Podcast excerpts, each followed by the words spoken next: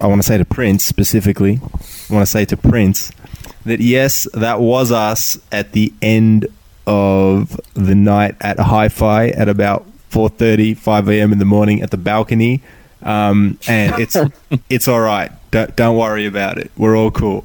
It's all good. We understand you're very busy. Not a problem. No, it's Prince. You- Prince, you understand we're very busy. You know, we, we Yeah, just you know. Yeah. we we had things to do, people to see. So anyway, and you got the look was great, especially the part where Delilah came on stage. it was pretty saucy.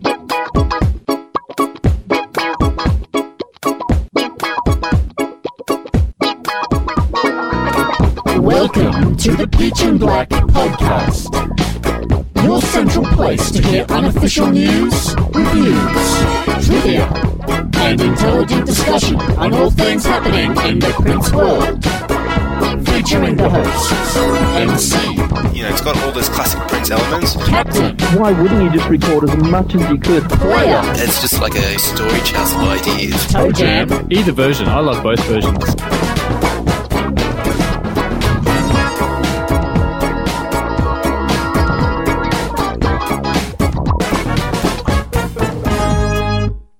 Aussie, Aussie, Aussie. Oh, no. Oi, oi. Hello, hello, hello. Welcome to the Peach and Black podcast. We are back from a month of funky shows, and we're all here to go through the Welcome to Australia tour review, our official Welcome to Australia tour report. Please join me in welcoming everyone to the show. Toe Jam, I'm all purpled out. Captain, I didn't get to hear Endorphin Machine. Player, what are we here for? Free pizza? we should order some pizza. And it's MC. This is, wow, one of the most exciting shows that uh, I think all of us have ever been a part of, what we're about to go into, because we're going to be talking about the shows that we witnessed. Eight concerts in total Australia got to see. We saw many of those, and let's just go straight into it, guys. It's been an amazing. Amazing three weeks. I'm yeah, I'm a bit like you, Toe Jam. I'm all purpled out. I don't know. Take the mic off my hands. Tell me how excited you guys are. The purple depression is setting Now in. kicking in. Back to reality. Uh, yeah. Another nine years. I remember the the first day after the tour had finished, it was just like, oh, it's too much. I can't take any more. It's too much. And then the, the following day, I was like, man, that was the greatest tour ever. That was kick ass. and since then, it's like, oh, I need another show to look forward to. See, I mean, you can say about the tour planning instead of just, you know, three shows in this city, three shows in that city. It was all over the place because of venues, whatever.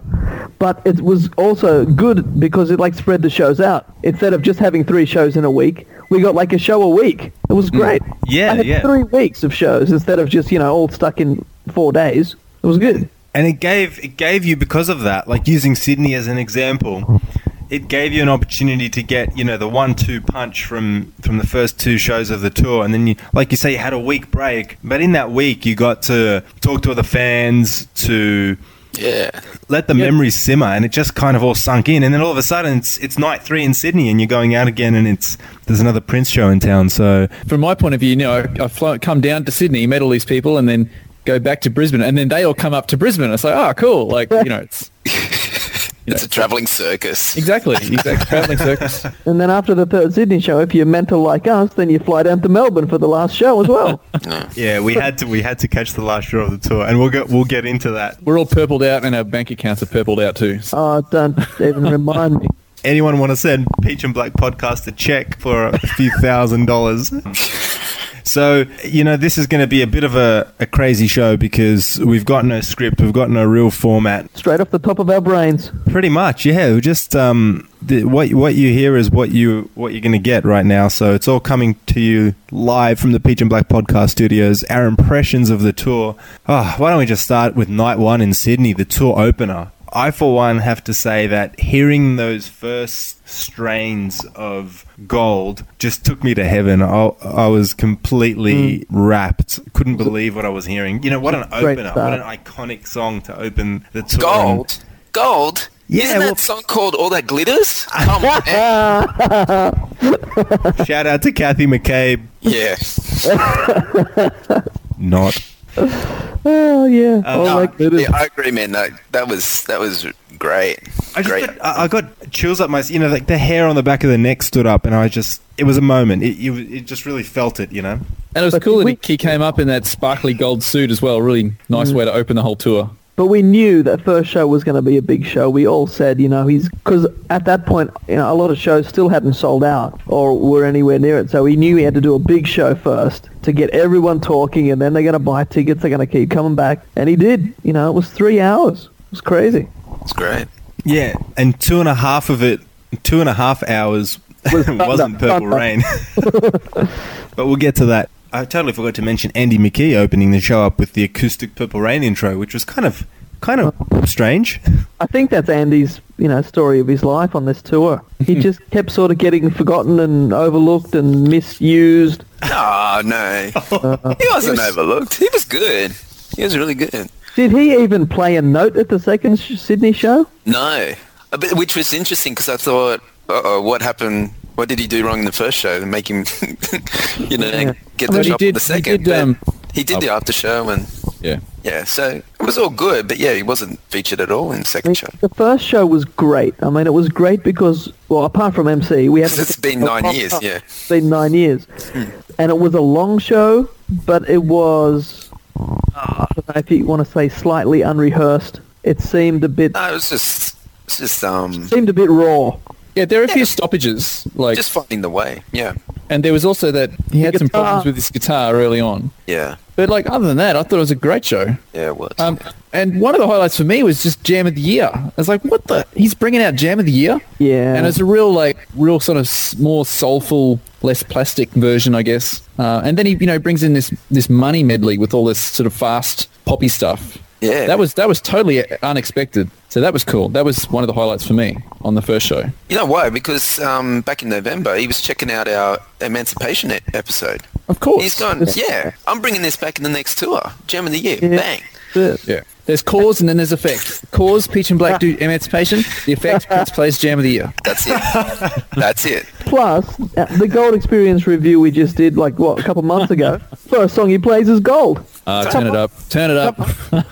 Come on. I just uh, realized right after you guys said it that it's been almost a decade since the three of you have actually seen Prince live, and that's incredible to me. Like you know, you mentioned that I had seen him a few times in the last few years, so I think I didn't really think too much about the experience that you guys would be having, but that must have been incredible seeing him for the first time in a decade. Was Oh yeah. well, yeah, it was eight years. I saw musicology, but that was the last time. Yeah, so it's eight eight years.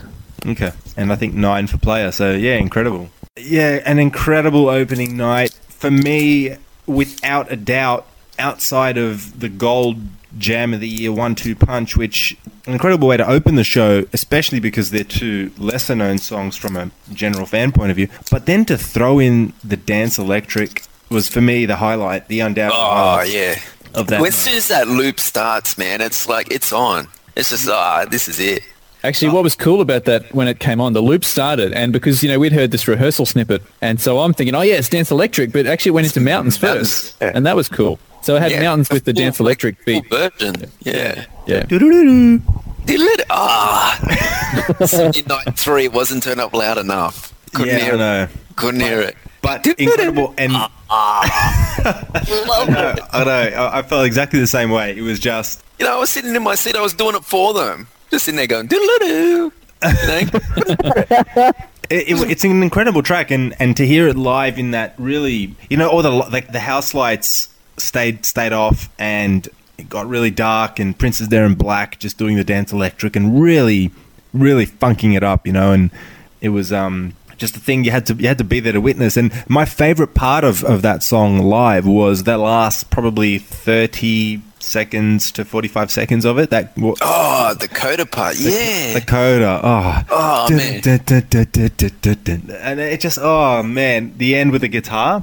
yeah. Whew, that was smoking. And then he pointed to a few people who were sleeping behind Ah, the piano that night. right. Not That's- naming any names, not mentioning anything, but uh, looked pretty convincing to me. Um, Color you peach and black. I think someone said. So, yeah. Any more any more comments about that first show? We got a lot to get through. about guitar, I've got to go back to the guitar malfunction because it was hilarious. It was in Let's Go Crazy. Yeah. 1999 and Little Red Corvette. It was just coming up to the solo at the end of Let's Go Crazy, and the, he got his guitar from the guitar tech. He turned up the volume and it just goes. and it went for like five seconds, and then he And us, us it were off, like, oh, it's a new arrangement. And then he just you saw the look straight to the guitar tech, and he's like, "I'm giving this one more try." T- tried it again, and then he, you know, people say he threw it back to the guitar tech. He didn't throw it to the guitar tech. He launched it like just anywhere off the stage. I saw sparks fly when it hit something. I don't know what it hit. It hit like some speakers or the side of the stage, but the sparks came off that thing. He really, he like chucked it. Yeah, that wasn't you just a throw. That was like hit- I think it a hit serious Kyle- angry. Lo- it was like launched. I think it might have hit that- Kyle in the head. See, that's fair enough. You know, when you when you want to turn it on and you expect it. to Oh, I can understand. You know, it's like the, The first frustration, solo of the night, the first show of the tour. yeah. It's it's the first chance. I mean, he didn't play guitar. That was really the first time he was going to play it. Oh, he played it at the start of Let's Go Crazy, but that was the big solo, Yeah. which Yeah. everyone waits But- for. I remember thinking at the time he actually did really well to, to cue out of it and Oh, like he just cue the band. So Oh, like, yeah. it shows his professionalism. Master. Like Yeah. when something like that happens, and you no, to majority of people, that probably didn't even notice it. Like Yeah, exactly. it But- was that's seamless. Probably so- because that's how good it was. You know, just the switch Yeah. straight into 1999 with no guitar. We got 1999 with no guitar. Then we got Little Red Corvette with no guitar, which was actually great because we've all heard it with guitar. Mm. Yeah. And then did all this other vocal stuff to make up for not having a guitar, and it was great. And that's that's ingenious, isn't it? My guitar's not working, so I'll just do the solo with my voice And the on the funny- spot. I mean, come on. Yep. But then the funniest thing, the funniest thing was then you'd go into Lost and Found with the girls, and you know I'm, uh, you know it's impossible that I could have heard it, but I could hear him screaming his head off underneath the stage at somebody. Ah, But I- you- hearing I just- things that happen. I had the vibe. I knew it was happening. You just knew it.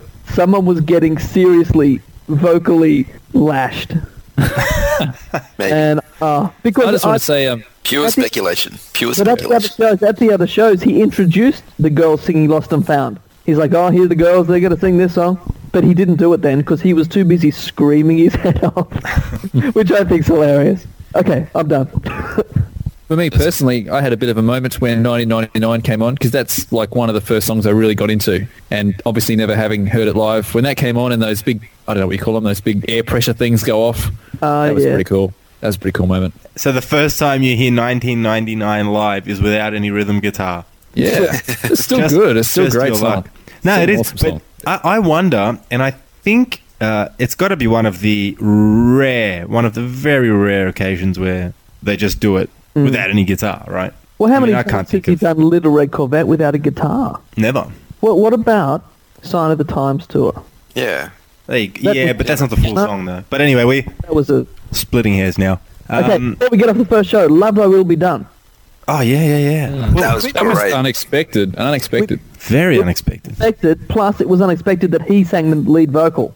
That's right. I remember that because I remember when it started, and then you realise, oh, it's Love Thy Will Be Done, and then you're thinking, oh, and then he's singing it like, oh, wow, that's As And soon it as sounded- it started, sounded- I'm like, could this be? And then I thought, nah, it's got to be something else. And it was. it was great. Yeah, you know when the when when the beats started, the first thing I thought of was um his cover of One of Us.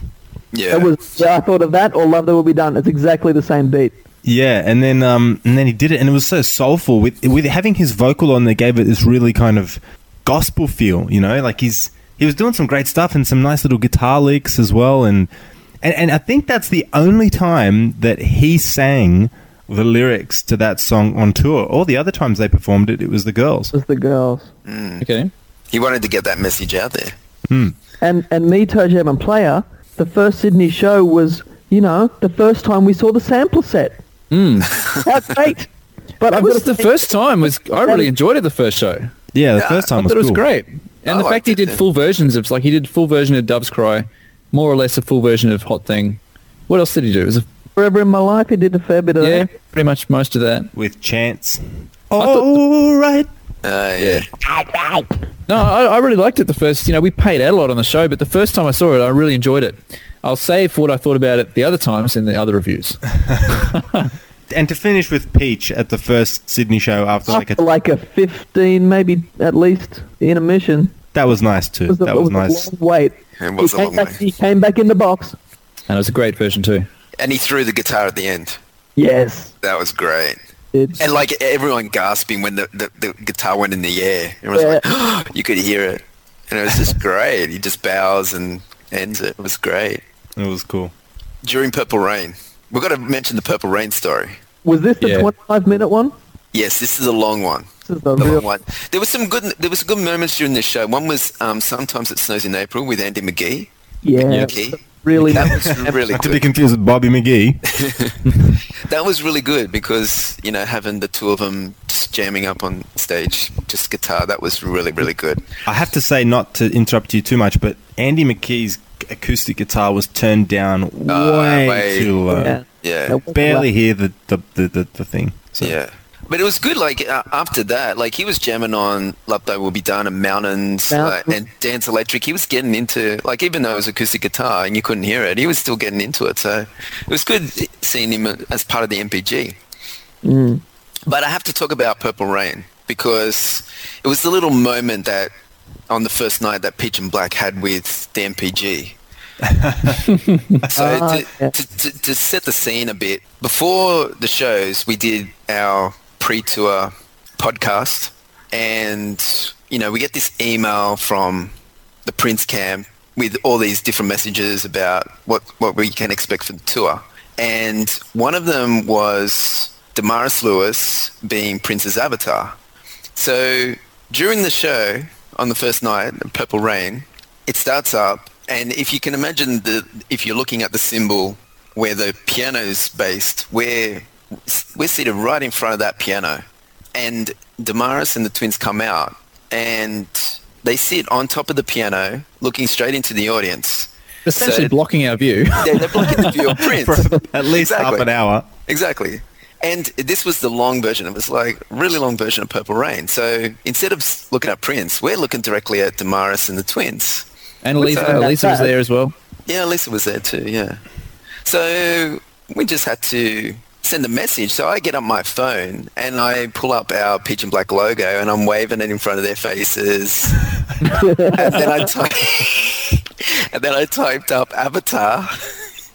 And I'm waving Avatar in front of Damaris' face. I remember that. And then she saw it because the next night on our Peach and Black Facebook page, she said, "I saw you guys." So you know, she's There we go. She she recognized us. So it was our little moment together. So Damaris, if you're listening, Lucky you didn't put her off from the 25 minute um, pose. pose that they were doing. they, were, they were pretty composed. Like you know, I, I guess there was some sort But of. I sen- don't think they did that any other show. I don't remember. Like every other, the first show, they sat on that piano and just sort of like don't want to complain, but it's like you know, our, our, from where we were, we were just completely blocked. They were just standing there. They weren't like dancing or anything.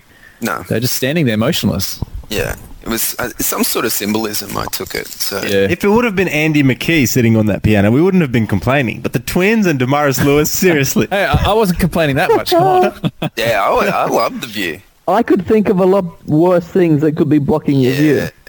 No, it was good. It was a great view. So we want to say hi to Damaris and thanks for. Oh well, we, we're keeping you entertained during the show, I guess. Damn, Iris Lewis. I've got to say, in cool, including, yeah. including "Don't Stop Until You Get Enough." Um, the best part in that song, the best part in that song, Two more in Malibu. which which they did at every show, I think. About three quarters of the way through the song, Prince is like, "Drop out the bass." Oh, And then, that's then, the you, then you've got a part. bit. Then you got a bit without bass, and then when Ida comes back in, she just does the funkiest thing you've ever Oh, heard. yes, yes. And every time I think of that, I'm just like, are you serious? Because he didn't cue her back in. She just came back in whenever. It's Yeah. the And best. she's like, and straight back into the song. And you're just like, come on. It was like a descending bass slap. It was ridiculous. Uh, it was so good. And then every show after that that I saw, I was just waiting for that Yeah. part every time. That's, I that's love it one when the highlights, bass drops yeah. out. That's the best. Yeah, that's the just got the part. Actually, yeah, every show show I saw, I, I, when they got to that song, I'm like, oh, please do that drop the bass out bit. Please do that drop the bass out bit. And they because then did it's it got to come time. back in. Yeah. Yeah. but actually, I remember that first show. During that, he went over to his little synth and started playing some cool lines. yeah, yeah, that's true. Oh, that the little, the red one, yeah. The little Nord. Yeah. Nord. Oh, the Yeah. Nord, the Nord keyboard. Yeah. Okay. Yeah, that was awesome. And you know, when he was doing that toe jam, I thought, man, this sounds funky. This almost sounds like a, a, a some synth line out of Strange but True. Are they going to do it? Are they going to finally do that? They um, Oh, could have gone into it, but they didn't. Okay, so we can all agree it was a monster start to the tour. Pretty Oh, much, yeah. yeah. Yeah.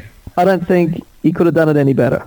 No, no The, chance. gu- the guitar take, no, nothing else left to say about that. so after night one in Sydney, we go into night two in Sydney, and everyone's on a high. Princes in Australia, the NPG in Australia, they're on great form, and um, yeah, I mean, spirits were just really, really high, and it was great. By the way, meeting everyone again before that second show at um, at the place to be, the brewery, Brewery. of course, and. Uh, yeah, and it was just so exciting. I mean, people were going nuts, actually, um, and couldn't wait for that second night. So, um, And I I love it the um the meetups. I won't, mention anyone in particular, but I I just love it the meetups. You get these really shady characters just coming up to you with this exclusive info that you don't know. You're just like, what? What are you talking about? Like, you don't know. Like, are, are they serious? Or are they just nuts? And like, you get like three or four people like that, and you're like, Oh, all Coach, right, there's some Coach. crazy Prince fans out there. So so with the tour underway, everyone went into that arena again for night two in Sydney. And guys,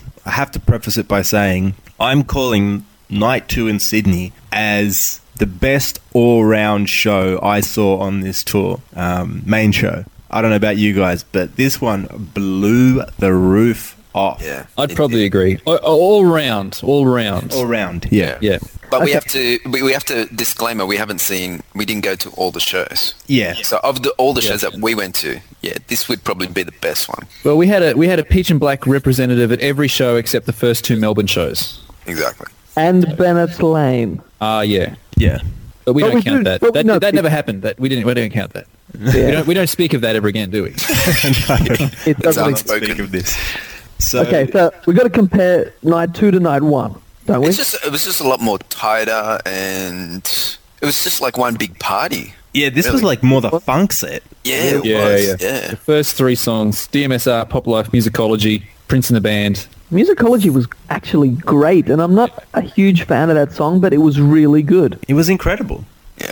It was. I surprised myself. Prince surprised me. You really when DMSR opened the show, that was Oh. a moment. Like the crowd just went off then, and I remember everyone just was like instantly on their feet. And then you know the twins do their little thing with those With trumpets, and then he yeah. comes up from the middle, and it's just everyone's just going nuts. But That like was- I was expecting like, you know, the thunderstorm for 20 minutes and Yeah. Yeah. you know, but it just went bang straight into DMSR. You Yeah. know, it's like, ah, all And right. Get on your seat, get to your Yeah. seat. yeah. DS, That- that was- DMSR on steroids, though. Super funky version, too. That Yeah. was the big thing because night one started supposed to start at eight. I think it started about eight forty, and then night Yeah. two again supposed to start at eight. Started like eight oh two. Hmm. It was like you know he was on time. It was it was unheard of. Yeah. Couldn't believe it. But the weird thing was the first Sydney show got it got some good reviews, but it got some average reviews as well. And I think Prince might have seen those, and then he came out this second night, and he he was ready to to get some good reviews. Yeah, as I, as I said at the end of that show when we were all walking away um, to catch our ride, captain's ride, the kid was on rare form that night. He Yeah. was he was really on something. So on the purple Kool Aid. We have to mention Days of Wild too. Uh, I remember because um, we had what was it? Me, player, and captain. MC was a bit further down, but we were we were a bit further back this night. And I actually I actually felt the two shows I saw a bit further back. I thought they were just as amazing seats, just as good, just different perspectives. Yeah. Um, but you could see more of the you could see more of the light show. You got a better sense of what was happening all around. But I do remember this one moment. We had these two young guys next to us, and, and a lot of people around us, obviously. And the moment Days of Wild started, they all went straight to their seats, and the three of us were just straight up. Yeah. it's hilarious. Like that's when you can tell the real Prince fans. You know. Stuck it like a sore thumb. And having Wild and Loose thrown in there as well. Yeah. Man, wow. That was Yeah. the jam of the, of the tour, really. Like the Days of the Wild, pretty much. Yeah. Uh, extended versions, lots of jamming on the bass. They mixed Ain't Nobody into it as well, I think. So yeah. Yeah. That was good. it's just super jam. But you know, even before they got to Days of Wild, he had DMSR, you know, jazzy version of Pop Life, musicology with rhythm guitar and little bluesy licks, and then Prince and the Band, which I have to say, before I heard the particular version they did in Sydney Night 2, I'm really not a fan. Ah, I've always liked it. Killed it. Yeah. Killed it. Yeah. Killed it. And then after killing that, they go into Shush. And Oh, killed it. Pound for pound, that's one of the best versions I've ever heard in my life. Yeah. It's good. It was good. You know. And then, and then you had things like, um, you know, before even getting to the sampler set, he did the piano set. Where, yeah, you we know, got, we got both. yeah, we got both. Where he actually played the piano, and that was. And I remember the piano set that night. He had like it wasn't a piano sound; it was like a Rhodes sort of sounds. Yeah. and that was really different. That was good. So we, I've got to say, you know, with the piano set, he started with the door. He did a fair bit of that, but the crowd was just like, yeah, okay. Oh, and Sydney crowds like that a bit. And he did a couple of minutes of Adore, and if that was in America, they would be screaming their heads off. And then he plays like eight seconds of Diamonds and Pearls, and everyone goes mental. Hmm. I'm like, come on!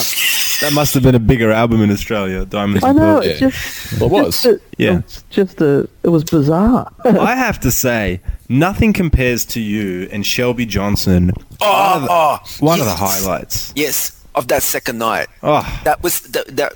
I had a moment there during that song where I thought, yeah, that's that's why Shelby's in the band. She just killed it. But what I didn't understand was that whole show she wore sunglasses. The whole show, the whole night, and I didn't know why. And I'm like, neither did she. Shelby's got Shelby's got an, an amazing voice, right? But she um, killed it that night. an amazing voice is not enough. You know, there are heaps of people out there in the world that can sing, but I think what she brings, in, addition to having an amazing voice, is that feeling. Like it's really, especially nothing compares to you. It just it got so soulful that I really felt the emotion in, in her singing, and Yeah. you know, I experienced that for the first time at North Sea Jazz in Holland, and I saw it again this time. And there's just something very special about her when she really turns on, you know. Um, and she's done that a couple times on, uh, or numerous times on songs like Misty Blue and and Angel, and Oh yeah, I'll get to that when we get to the one of the Brisbane shows. I, I just yeah, she really cuts through, you know. And we, we speak a lot on our show about how how soulful a singer Prince is, and Shelby J really deserves a lot of props there. she and she um, cops a lot of flack in the fan community for for being the the party starter, the hype machine. but really that that's what she's there to do. I don't think anyone disagrees that she's good. I think Yeah. the fan, the other fans don't like it when she takes over the show sometimes. I saw a But- great comment by someone, and it, it was basically like, you know, Shelby's not that good until you're actually there at the concert. Oh, yeah, makes sense. Like- maybe I wa- I was like you getting got to pretty- see it to believe it, sort of thing. The thing is, Shelby's got probably one of the hardest jobs on tour as a Oh, yeah. performer because she needs to be there all the time on point to, to get the party started, to hype the crowd, to Yeah. keep them involved, to get the hand claps, to get the cheers going. Then she's got her own numbers, and in addition to that, she's doing backup vocals hmm. and all, all the, you know, waving the flag, everything. It's just high intensity energy, and when you see her live, you really see what she brings to the table. So yeah, I, I completely agree with that. And she's only little. Yeah, She's not tall. aren't they all? But yeah, I didn't. That didn't hit me until like the second night during Nothing Compares to You. The first night, like I thought it was good, but the second night it was just like wow. Yeah, they knocked it out the park, didn't they? Yeah, yeah, definitely. Yeah, I remember when they were singing that the second night. I, I was watching the screen, and those two were like face to face. You could see the smile on his face. He was just really enjoying, you know, just listening to her, Yeah, and he, he was having fun. Yeah. So that that second night was incredible, and you know they did controversy, Kiss, Purple Rain, Let's Go Crazy, all that kind of stuff. Then the sampler set, but it was high intensity, high energy, and then hang that on, second hang on, night. hang on. Sampler set. We have Sampler to set- say pheromone. Pheromone. Oh, can't believe it. Pheromone. And Yeah, then- Oh, come on, what? Twenty seconds of it? Yeah, Uh, but I think it was a bit more than that, but it was only Still- instrumental though. But it was still cool a- to hear. the reference. what a random, reference. Yeah, yeah, and also to dance for me. The dance, dance mix. for me. That's when like the whole arena turned into like you know like a rave. You know. Yeah, exactly. That I was was just awesome. like, I was like, oh, this is thumping, you know. I really like that. It was Yes, like that's being at a dance party. You know? Yeah, exactly. Um, Then we got a bit of Shockadelica as well. yeah, shockadelica. Yeah, I don't know. I, I really enjoyed the sampler set the first night, and I'll leave it there. Come on, man, it was good. no, It's I all was still- but it's like I could go home and play them myself on a loudspeaker. But you know what the the good thing about the sampler set is like it gives the rest of the show he can throw in like some obscure older songs or album tracks and then the sampler set covers like all the hits. So basically as Yeah. someone walks away, he's done sort of his job. He's done When Doves Cry, he's done Sign of the Times, he's done you know, the most beautiful girl in the world. You know, and like then I said, I liked I liked it when he did the fuller versions of them, but when he just does like 10, 20 seconds, it's just a tease. I'm like, oh yeah, whatever. It's a tease. That's it. Yeah. The sampler teaser set. yeah. Um, something else I got from that second show because remember we were talking about Cool the night before, and I remember really early on he brought up like you know the people from the Purple Circle up to dance, Yeah. and I remember thinking that was good, but I wanted to see it uh, proper. And I remember that second night he did Cool, and he didn't bring any dancers up, and I thought it was so much better because it just when they got to that bit we're all talking about, like it was just Prince Shelby and the and the dancers doing that little dance they do, Yeah. Uh, and that was cool. No, second night he did have dancers. It was the third that he did. But not in the not in the Cool section. I can't. He might have brought him up later, but I can't. Remember. It wasn't during It Cool. was it was Let's Work. okay. Ah. Yeah. Yeah. And the other thing is, um, in You Got the Look, when he, Damaris Lewis was up strutting around with the you got photographer. look. Yeah. that was, that was kind of funny to see all that. So I, I thought they were going to about to go straight into 319 when I saw that. I was going things were going to get nasty. No like, one mentioned. Nobody mentioned the question of you yet, even though it was like 20 seconds. oh, so much in this tour, I it can't was remember. nice. it was just nice to hear that, even though it was short. Did what? Did this tour even happen, or are we just dreaming about this? I don't know anymore.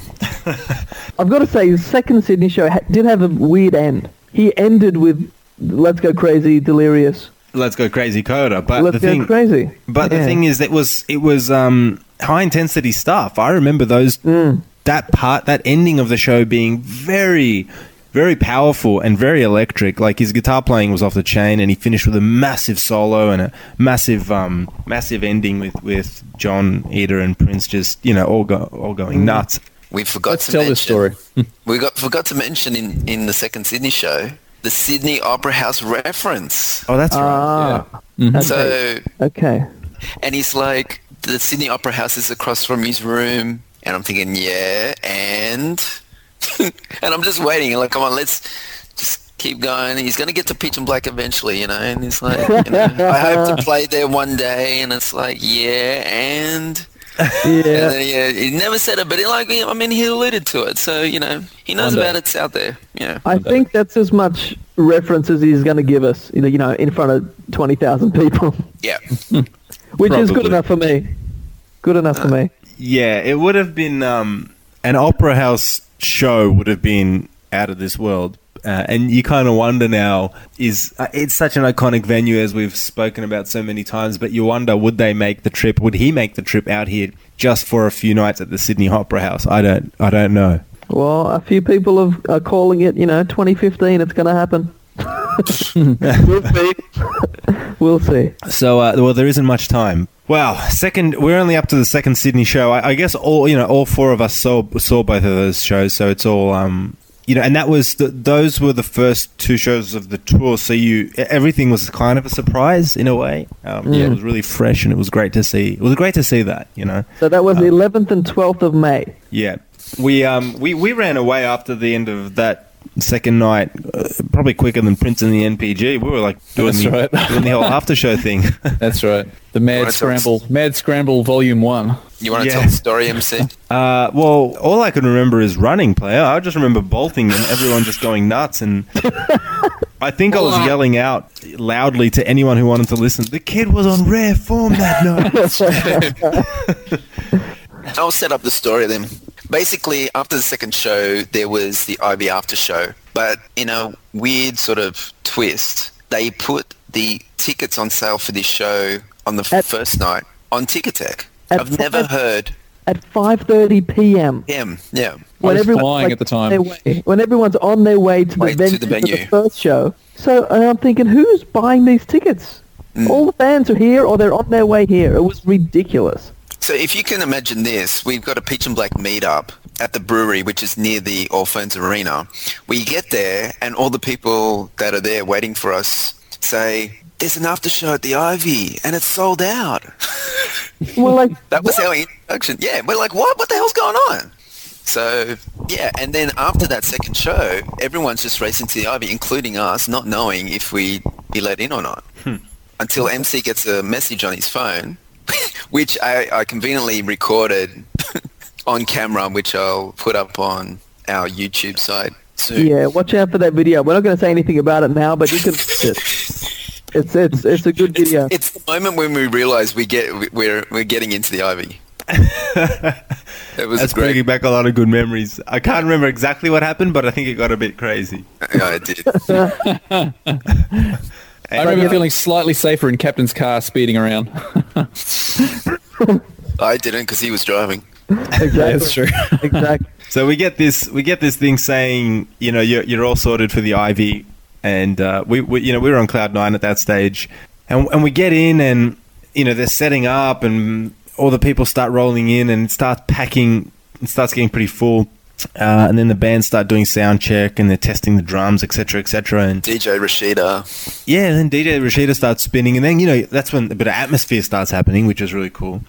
Uh, and then the band kind of start playing over the top of a couple of songs. I think "Sexy Dancer" from memory, and then the show kind of started. Um, Shelby J and the other the other NPG ladies started a few cover songs, and While Prince was behind the speaker. Yeah, Prince was hiding in the back, like with his microphone, like singing and over his own occasionally, songs. yeah, occasionally he'd pop up and sing a few lines, but he wasn't really on stage the first bit of it. yeah, the first half was pretty much uh, an NPG show, really. Yeah, Well, which maybe was the first good. half, a good, a good chunk at the beginning. Yeah. Yeah, but it's Yeah, a and good even- It's entertaining, but like a lot of the, I guess the non-fans would just keep yelling out, "Prince, Prince, we want to see Prince." But I was having a ball, so yeah, it was it was cool because um, it was very loose, and it was like an you know it was it's an after show, it's an after jam, so they were playing some funky things. I think I heard snippets of Mutiny, and Prince got Yeah. on, on Yeah. the bass at one point. He took the bass off of um, Ida, and, and he did the parts to America. That was cool to hear. That's right. And he did some. I can't remember what song it is. The bass line goes. da da da da da da da da da da da da. I think it's a James Brown song.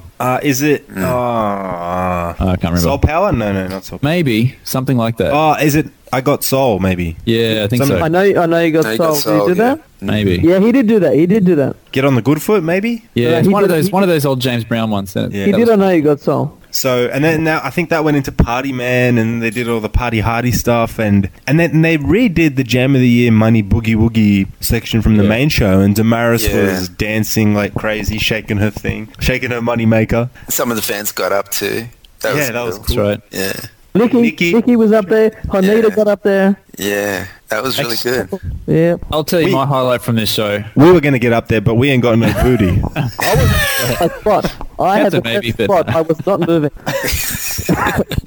Yeah, no, we, well, we I had pretty good. We all had pretty good spots actually. Yeah, we did. But actually, the my highlight from this show was just the bit. I can't remember what. There was a break after a song, and the crowd really started getting pumped. Like, come on, we want Prince, we want Prince. Like he was kind of doing stuff, but not really. Mm. And you know, the crowd's going a bit more nuts. We want Prince, we want Prince. And Lisa's like, who do you want? We want Prince. who do you want? and then out of nowhere, you hear this crazy voice. It's Prince doing some impression like, we got to play his theme song. we got to play his theme song. And it's like, what the hell? and then they play.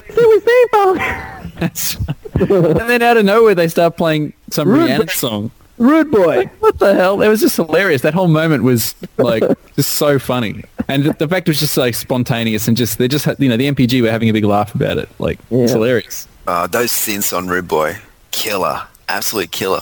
I love it. the NPG ladies were getting crunk to that. No, they were. And um, and then he comes on. I remember this actually now, Toe Jam. He comes on and he straps in and he starts doing the down down down down down on the on guitar to play that funky music riff. Yeah. And that and then things got really interesting because they um they went into brown skin and Shelby. I, I messaged her the, the next morning. I said, "You really, you know, I thought you nailed nothing compares to you, but she nailed Brown Skin twice over. It was incredible. And then Seal came on towards the end of that and, and Ah, don't don't start with him. did a Yeah, duet Shelby, with her. Shelby J and Seal. It should have been Bald Skin. Bald skin. what a feeling. Oh, we got we got to do a Peach and Black covers album. We got Bald Skin. We got Bread. We'll tell you guys about that one later.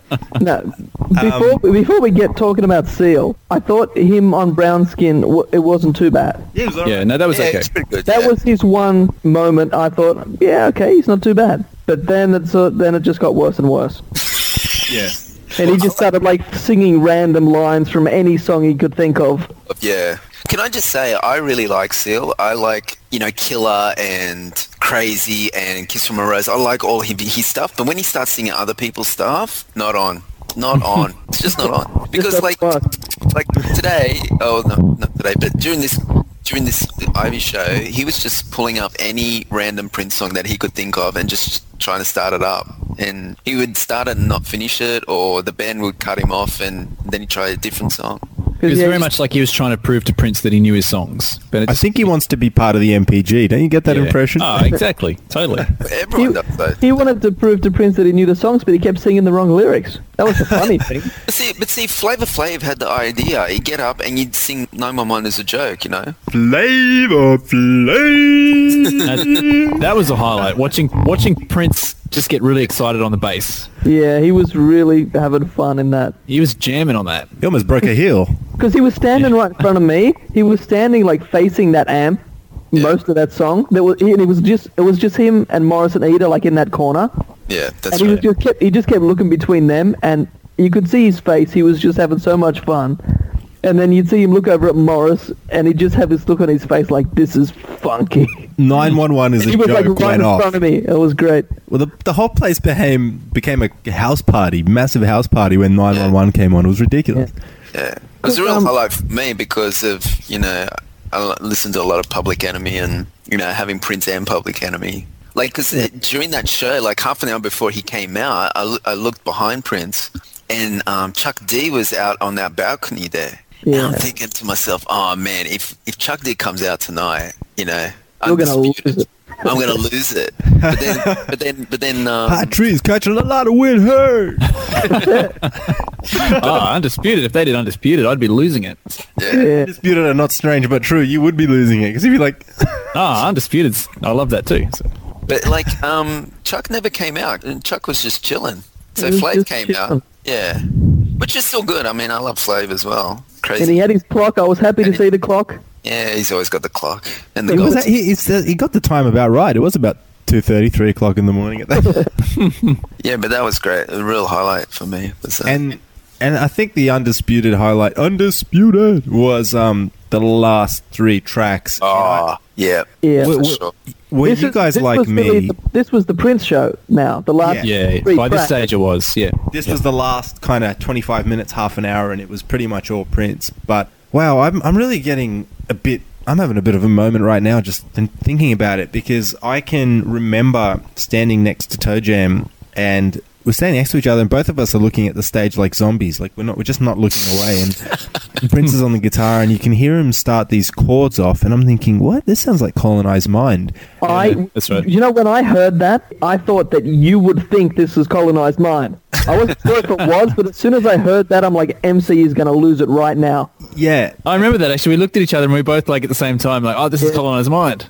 Yeah. And then two seconds later, we're like, "Oh no, it's not. What is it?" Like, Well, when he started with the "It was only last June" lyrics, I um I think we looked at each other again, and it was like, oh MJ. my gosh, artichoke. When we got that l- that email from the NPG, I guess, saying that you know this slowed down version of "I Could Never Take the Place of Your Man," Yeah. it never showed up in night one and never showed up in night two. Right? And then I was thinking, well, when are we going to hear this version? And then when he started playing it, at Ivy, it's like, ah, here it is. This is Yeah, what we, yeah. you know, he was talking about. So was that was really good. It was a good moment. Yeah. crowd was singing along, and yeah, Huge guitar solo. Oh man! And you know what? Everyone's talking about that guitar that he had, that Vox guitar, and saying how it's Oh, yeah. you know a bit of a generic guitar. But the tonality of that guitar Mm. and the sustain that he was getting out of it, that, that thing rocked, man. I don't Yeah. care what the hell it looked like. It sounded amazing. That guitar. Because I remember when we saw that guitar, a lot of people saying, "Oh, it's like a house guitar. It's not actually his." But Yeah, then yeah. he used it for the rest of the tour, and it's it must be his now. So Because I thought pretty much all the gear at Ivy was just rented, you know, for, for the night. It was house stuff, and then it turned out to be his guitar. But you know, during the main shows in Sydney, I think Ida, when she wasn't on the bass, she was playing Oh, Vox yeah. guitars. So I don't know. I don't think it's an endorsement or anything, but you know, whatever he, model he was playing, it sounded great. Like he should have used that the whole tour. I mean, nothing against the Hohner like guitar. That's you know killer as well. But the like Mm. I said, the tone that he was getting out of it and the sustain. I, oh, I, I just don't like the telly the Telecaster for solos, like big Yeah. solos. It doesn't do it. The telly, the telly's good for rhythm. It's Stuff great like for rhythm, Yeah. great for the Minneapolis funky sound, but Yep. for lead Controversy. solos, Yep. All of that. lead solos, you need you need a cloud or a Symbol guitar or a Vox. It seems Yeah. one of those is fine. yeah. that's great.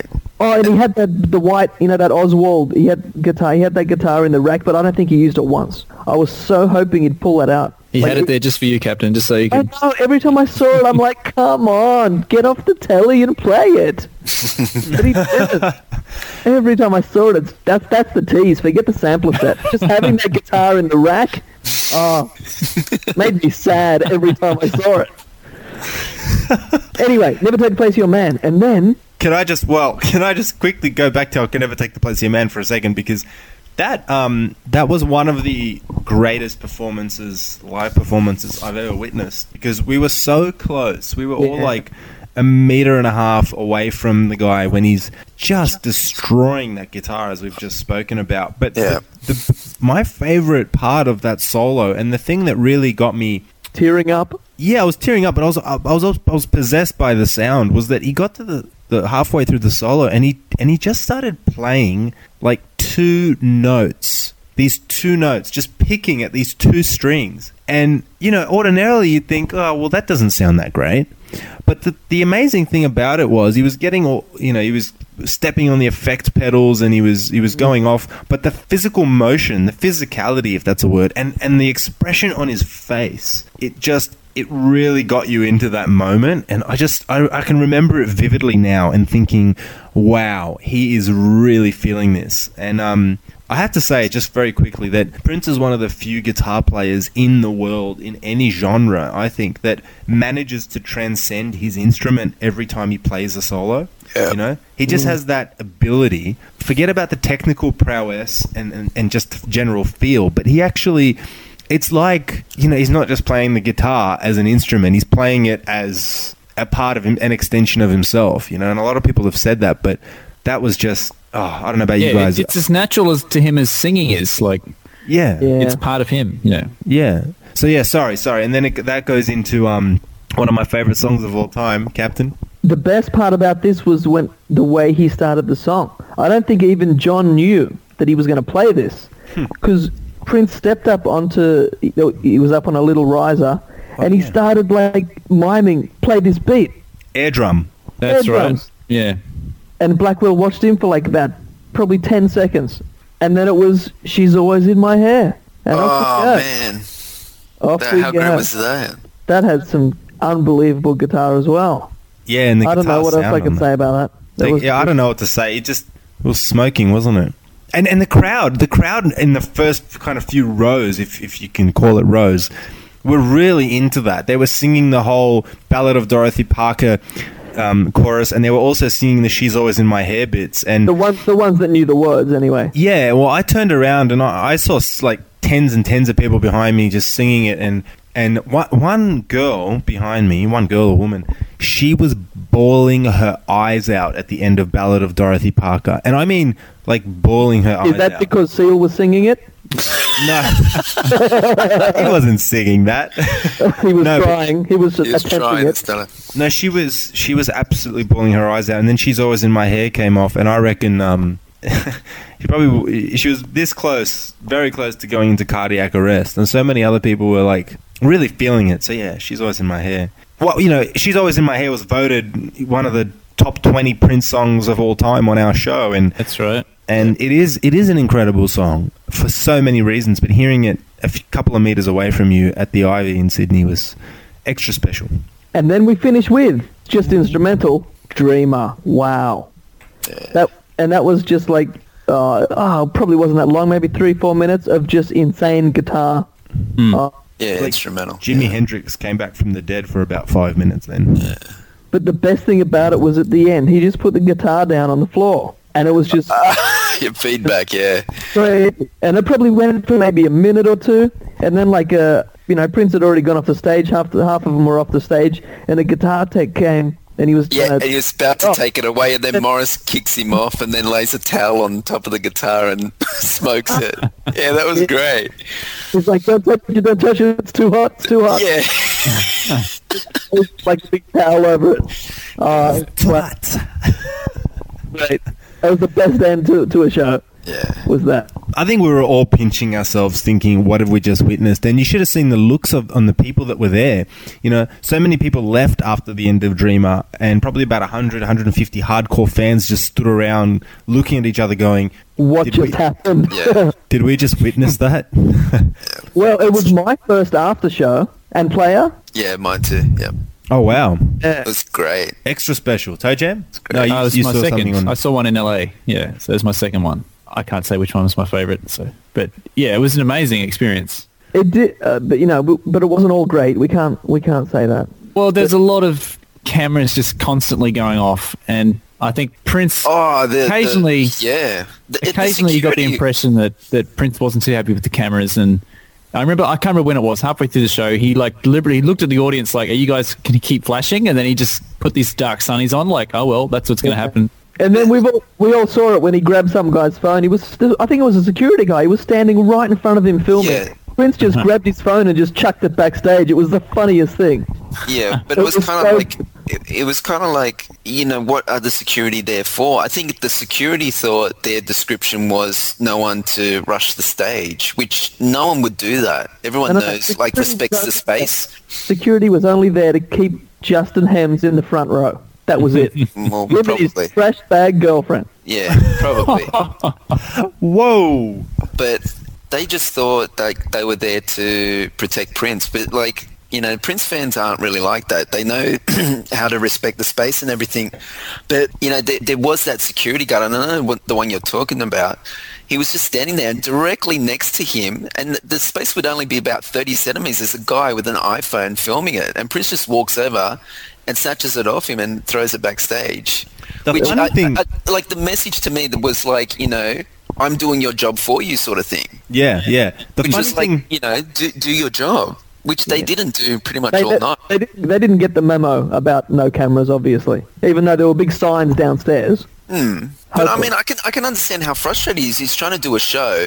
There's, they've got a job to do and they're not doing it. And then he's doing their job for them. Like, you know, I'd be pretty annoyed at that too. So, The the funny thing, and I don't know if my memory serves me correct here, but I remember Prince going over to that side, and he was playing, I think, rhythm at that point, um, just some rhythm lines, and he kind of he must have noticed the guy filming him, but instead of going going over there and snatching it out of his hand straight away, I got the impression he kind of went over there and um, used the guy as bait a little bit. You know, kind of said, "Oh, yeah, you, you like." Like how I'm playing guitar, do you?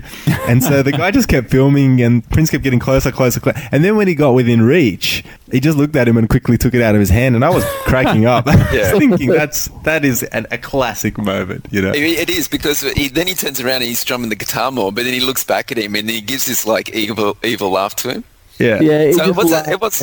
Yeah, it wasn't like he snatched it out of his hand in in a sort of. Well, I guess he was annoyed, but it wasn't. You know, it He was did sort it of well. out of He did love. it well. Yeah, The thing is, why would anyone want to spend their whole time? filming that. Yeah, a show. Yeah, Exactly. why would you do that? It loses But them. worse than that was not that they were just filming the show, but they they were turning with their back to Prince Yeah. just so they could take a photo with him in the picture. Ah, this is stupid. and that happened like every 10 seconds, everywhere I looked.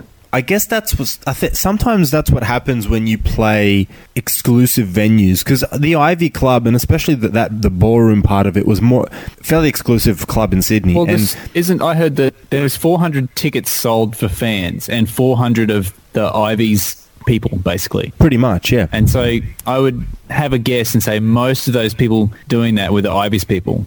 Who I don't know. Yeah. I could be wrong, but No, it wasn't- think- certainly I wasn't like that right. in any of the other after shows. So. I think No. you're right. Most Prince Yeah. fans were singing along and they were having a good time, if not all of them.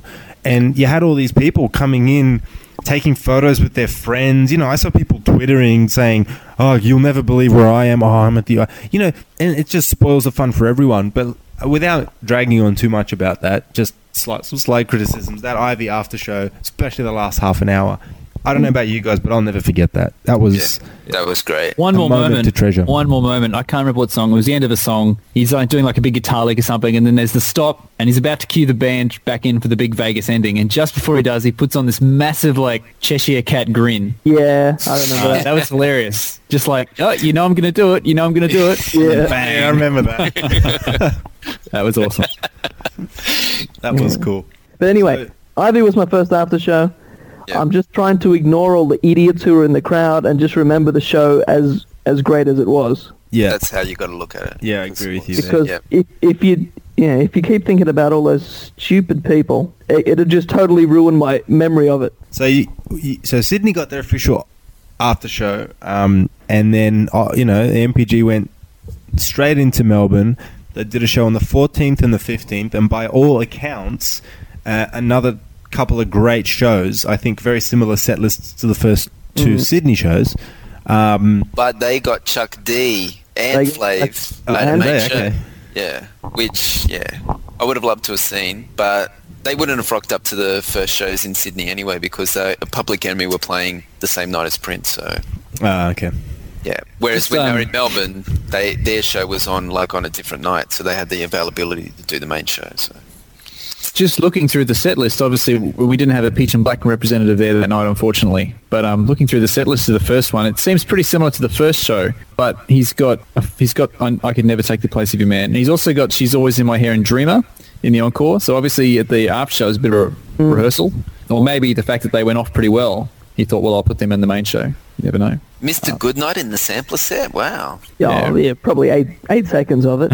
yeah, but still, like pulling That's up. all you need for that song, isn't it? So. yeah. oh yeah, all you need is a And sample. actually, I. I remember lots of people posting after the second show that the highlight was the the uh, encore of Days of Wild. Apparently, that went off. Of But we'll never they know. will. Oh, Days of Wild's going to go off every time.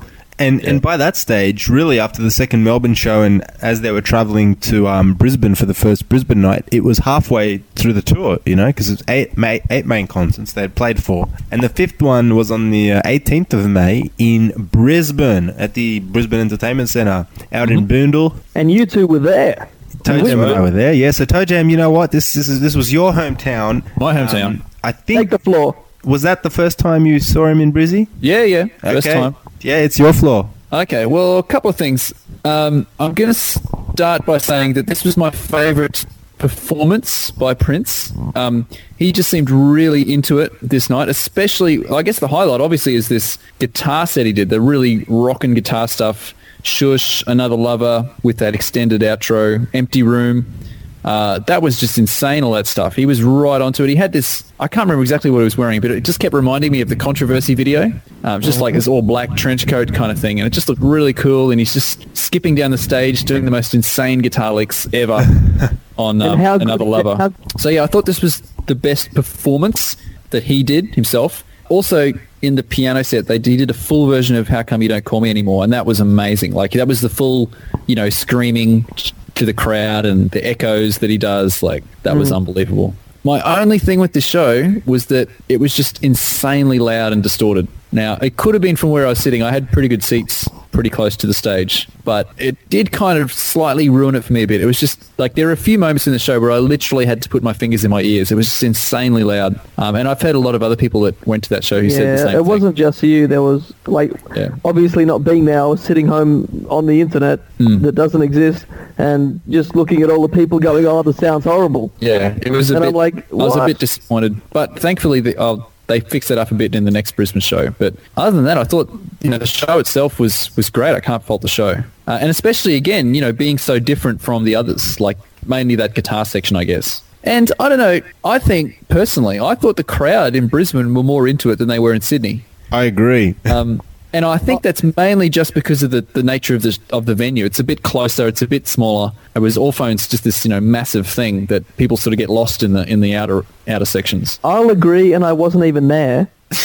but Sydney audiences, you know, I think they just think they're too cool. Cool. Yeah, that's it. They're too cool for school, you know. they- Yeah.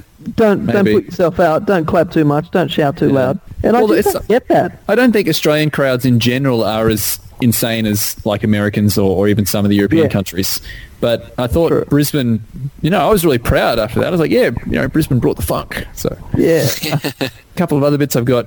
Da- He did a bit of Darling Nikki in this in the sampler set, but unlike others, he actually sang a little bit of it. He got about two or three lines into it, and then he cut it off. It's like, oh, Yeah, because he we almost what got he- it. we almost got it. Yeah.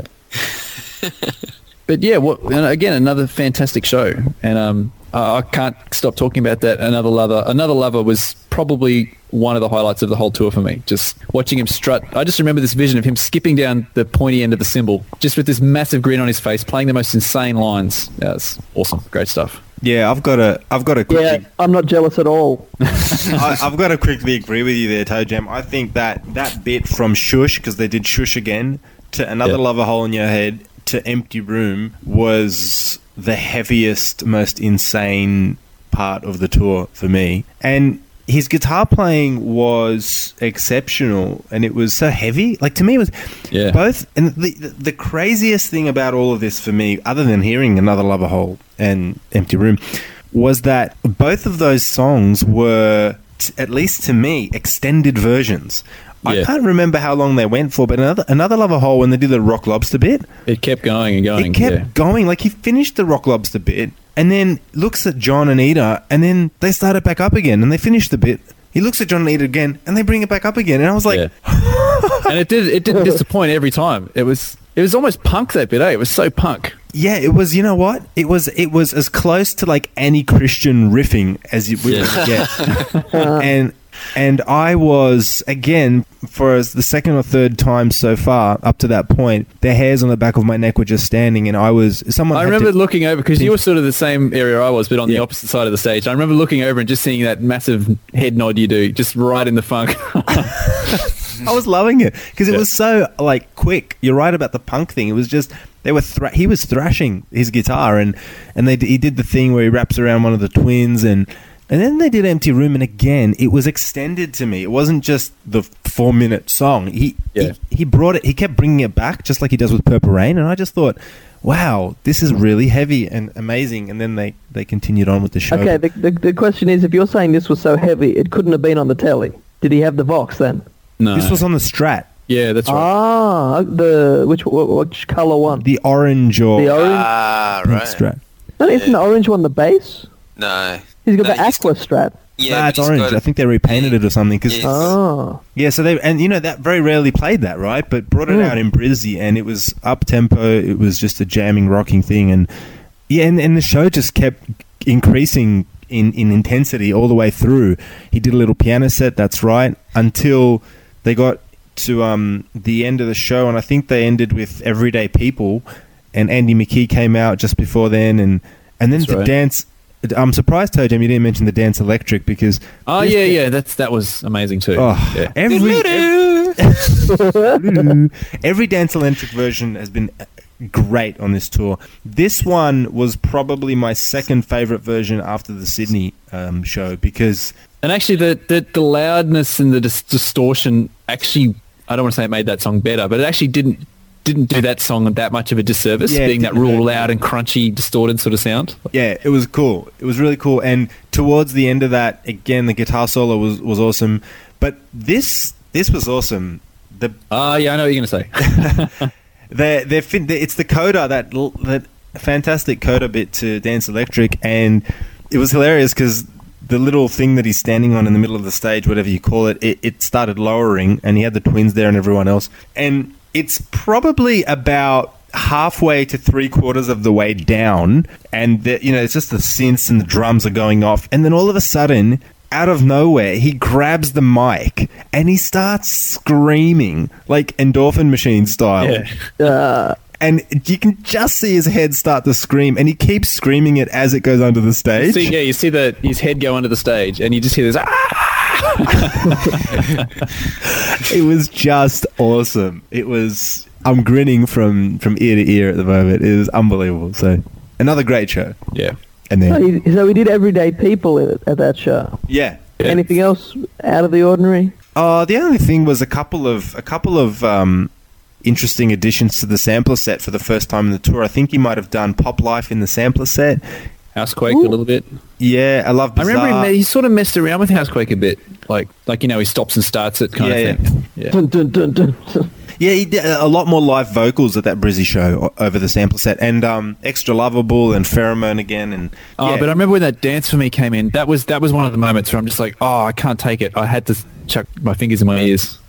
that was insane. And I remember Prince like he must have been having sound issues up on the stage because he's like, turn it up, turn it up. I'm like, no, don't turn it up anymore. I can't take anymore. So So then we we um we wait until Kiss is over and we bolt out of there to the hi-fi. And you can tell this story, Toe Jam, again. I've been I'm So getting when- Oh, well, we were all waiting for you. We'd organised it. We'd said we're leaving as soon as Kiss starts. Oh, that's right. I must have stayed until the end and of the so we're all at the car going, bloody hell, where's MC? uh, but no, you, you got there in time. Ah, that's right. And we had a good friend from New Zealand, um, Marty. We'll give him a name check. Marty. Uh, now, Marty is a massive fan from New Zealand, as big as us, as well, maybe not as tall, but um, as big as as big as a fan of us. And he basically came over here with the, um, you know, his mission was to see an after show. His mission was to see an after show. He missed out. He was at the Sydney shows. He missed out on the Ivy though, and so suddenly, you know, I've, I've said to him, look, I'll get you to the after show if one happens. And so we're at my car. We're in the car. And I'm starting to think, oh, there's a, I got a bit of pressure here. I've got to get this guy to the after show. You know, he's come all the Oh, way from New Zealand to this get here. I remember. Anyway, in all the kerfuffle, there's a whole new stretch of road and everything. And I made this massive wrong turn, basically. and next thing you know, we're heading over the, the Gateway motor, the Gateway Bridge, which is this massive bridge over the river. And I'm like, oh, this is the completely wrong way. and um, my mate, who's from, he used to live in Brisbane as well. We were having a little argument about which way we should go. No, go left, go right, go left, go right. Anyway, finally made the right decision. And um, but we got there in time. We it actually worked out really well. We got we sort of went the back way, but there was a bit of moment of panic there. And I just remember I just remember Marty in the back just not saying a word, just dead silent the whole time. um, me and my other mate from Brisbane were just sort of yelling at each other about where we should go, which way to get there. so if you didn't get Marty to this after show, you wouldn't be recording this show right now, would you? No, probably not. Probably not. and introducing our new member, Marty. So. uh, yeah, but we got there. Boy, what an after show! I I, I much preferred this. I, I love the Ivy, but I really enjoyed this more than the Ivy. I have to apologize in advance to player and to captain, but the Ivy, even with those last three songs, kind of didn't compare to this. To how good this show was overall. And I think the main reason there's two main reasons. Just that the sound. It was just it was the proper venue, really, Yeah, with a great live sound setup. crowd was more into it. Yeah, bigger bigger crowd, more res- respectful crowd as well. But it was pretty short. It was only just over an hour. Yeah, I think it was Um, about sort of 70, 80 minutes. Yeah. But I, I remember um, Player was talking about that sound of that Vox guitar, and he played that, I think, almost all the night. And I remember when they started with musicology, that just sounded so good. Like, it was that clean guitar sound. But it, yeah, slick's the word. Just really clean and, and, and juicy. So, yeah, I remember when I, when I heard that, I think, oh, this is, this is going to be nice. Peach and Black podcast brought to you by Vox Guitars. How many times have we name checked them tonight? Vox Wow. Guitars brought to you by Peach and Black Podcast. but the the crazy thing about that was um, we, we're standing there and the um, it's closed curtain and That's right. to start with, and um, they start testing the drums and all this kind of stuff. And then Rashida's playing "Extra Lovable" over the PA, and that's all going well, and people are really getting into the groove and jamming and partying. And all of a sudden, we see John Blackwell walk up to where Rashida is. But then we hear someone testing the drums, and I turn around to Toe Jam and to and to um Andrew, Yeah. and uh, I can name Andrew kind of. Yeah, yeah. And uh, so I turn around to Taj and Andrew, and I'm like, guys, do you understand what's happening here? And I think they were both looking at me like, uh, well, and, and I was like, the drums. Someone's testing the drums. Think about it. Extra Lovable's playing, and someone's playing the drum track to Extra Lovable. And it ain't all of- Blackwell. Yeah, and it ain't Blackwell because he's not there. And I'm like, and we, I thought we all looked at each other at that moment, and I'm sure we all thought the same thing, which is Prince is testing the drums. And we, you know, I can't guarantee this, but I'm going to say it right now on this show. Prince was testing the drums, sound checking the drums to extra lovable behind that curtain. Yeah. Unfortunately, And actually, I remember that now because Blackwell wasn't just out there; he was out there listening to the sound. yeah, And I reckon he said, like, Prince is like, well, what does it sound like? And he's like, well, I don't know. Well, how about you go at the front and I'll play, kind of thing. That's what I reckon's happened. And And, then he was Blackwell's come out the front and he's listening to it, and yeah, man, that was some tight drumming. yeah. It was really cool to hear. I've never heard Prince drum before, so if that was him, that was incredible. But then that went, you know, they went into musicology. They did all these other covers and and um, Wild, Days of Wild, Wild and Loose, and Yeah. Question of You, which I think was better than probably and a bit of the gingerbread man. That's right. I remember he, he must have spent like five minutes warming that story up. I I'm going to tell you a it's about. story or something. And the story's about, you know, and he spent five minutes warming up to telling us he's going to tell us the story. And then the actual story went for like less than a minute. So he Could have made a loaf of gingerbread in that time, I reckon. exactly. Yeah. And then, guys, again, sorry to have to mention this on the show, but they went into I Could Never Take the Place of Your Man, and again, like, took it to a new height. yeah. The solo was wild, jaw dropping. I don't recall there being any feedback or anything, which I remember there was a bit at the um, No. Ivy.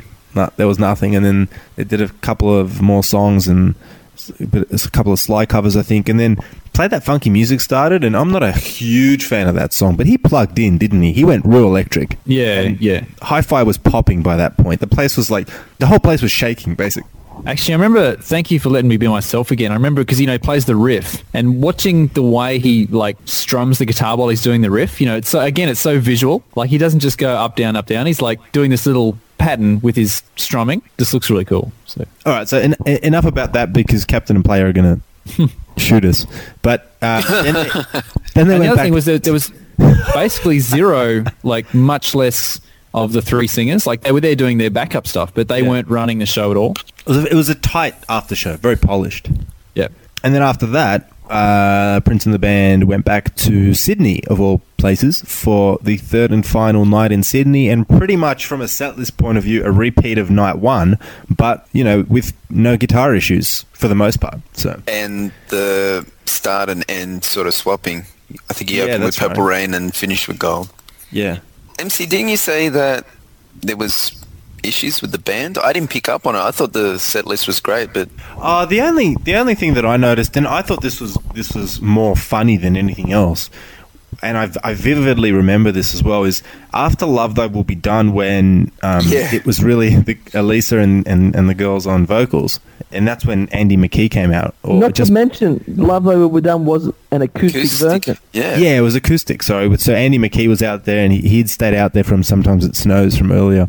And um, I remember that "Love Thy Will Be Done" ended, and then there was like a couple of seconds of silence, and you know everyone's expecting for the next song to start, and um, nothing happens. And then Prince turns around and he's looking at, at Blackwell, uh, assumedly, and nothing happens. And then, from my memory, my recollection is Prince kind of puts both of his hands to the side and he kind of you know when you kind of say to someone and like are you gonna do something maybe are you gonna are you gonna make a move or you, am i gonna just gonna stand here all day that was the impression i got and he's just l- staring at blackwell and blackwell's still not doing anything and then all of a sudden you hear the and the mountains loop starts up so um, yeah, that was the only thing I noticed. But I think the whole show was a more polished, more more intense version of the opening night in Sydney, with a couple of changes, like the piano set. He did "How Come You Don't Call Me Anymore" full version, and then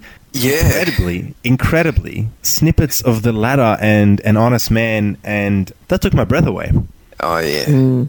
And honest man, as soon as that started up, I was just like, where the hell has he pulled this from? It was it was really cool. It must have been like the 1986 muscle memory or something. I don't know. Pretty But wild. then, but then this this was one of the highlights of this show was we get the full version of the beautiful ones. Oh yeah. How long since he's played that, like in full? It's been a while. But I heard the rehearsals too. See, I, I got to I got to Allphones Arena at like I think about two o'clock that afternoon, and I was just standing outside like listening at the door, and they just kept going over and Stalker over, and over. alert. Oh, and so, so I, I, I get on Facebook, the beautiful ones, full band version, and then everyone goes mental. It was great. Hmm.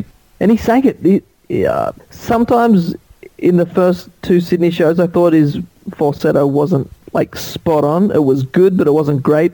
But when he did beautiful ones, it was it was great. Nailed like every scream. Oh, it was great stuff. It was good, yeah. I have to say that aside from the end of, of this particular show, which we'll get to, my undoubted highlight, other than that, was um. You got the look with well, Delilah. No, no, no. Wait Delilah, a second. Wait, yes. wait, wait, wait, wait. There's It one was. more. It There's one was. more before.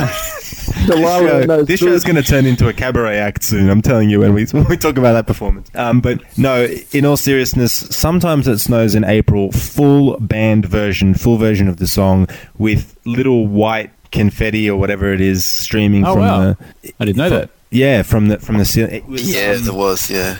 I, I will have to say that aside from one other song played at a at, at the second Brizzy after show, this was my most. It was probably as deep as the tour got for me, which is very deep, by the way. Um, I was just really feeling the song, and it was emotional to the to the core. Um, Sometimes it snows with Andy McKee on acoustic guitar. Prince started it on piano, and then he went, you know, um, all around the stage singing it. And there was something melancholic, but yet probably sounds cliche, but beautiful about the song, you know. And um, one of my personal highlights of the tour was hearing that because I've never heard that song, certainly not in full, and certainly not live. So incredible. I have to say incredible. But yes, player, you're right. And why don't you take this over? Because I'm about to. I- I'm I'm sweating already. I've got to wipe the sweat from my brow. Delilah, oh oh baby, you got the look. Well, Delilah. Delilah was, I guess, flown out all the way to Sydney by Prince to do like a um, like be the support act, which he never had on the other nights. But uh, I mean, her her stuff was good. When I was sitting there through her set, I was thinking, like, I kind of got the impression that I'm in the midst of or watching someone that could potentially be a big star in the future. And like, if she does play her cards right, she'll she'll kind of get there. And then when she does get there, if she does get there, you know, I'll be thinking, oh yeah, that was the chick that did the the opener to Prince.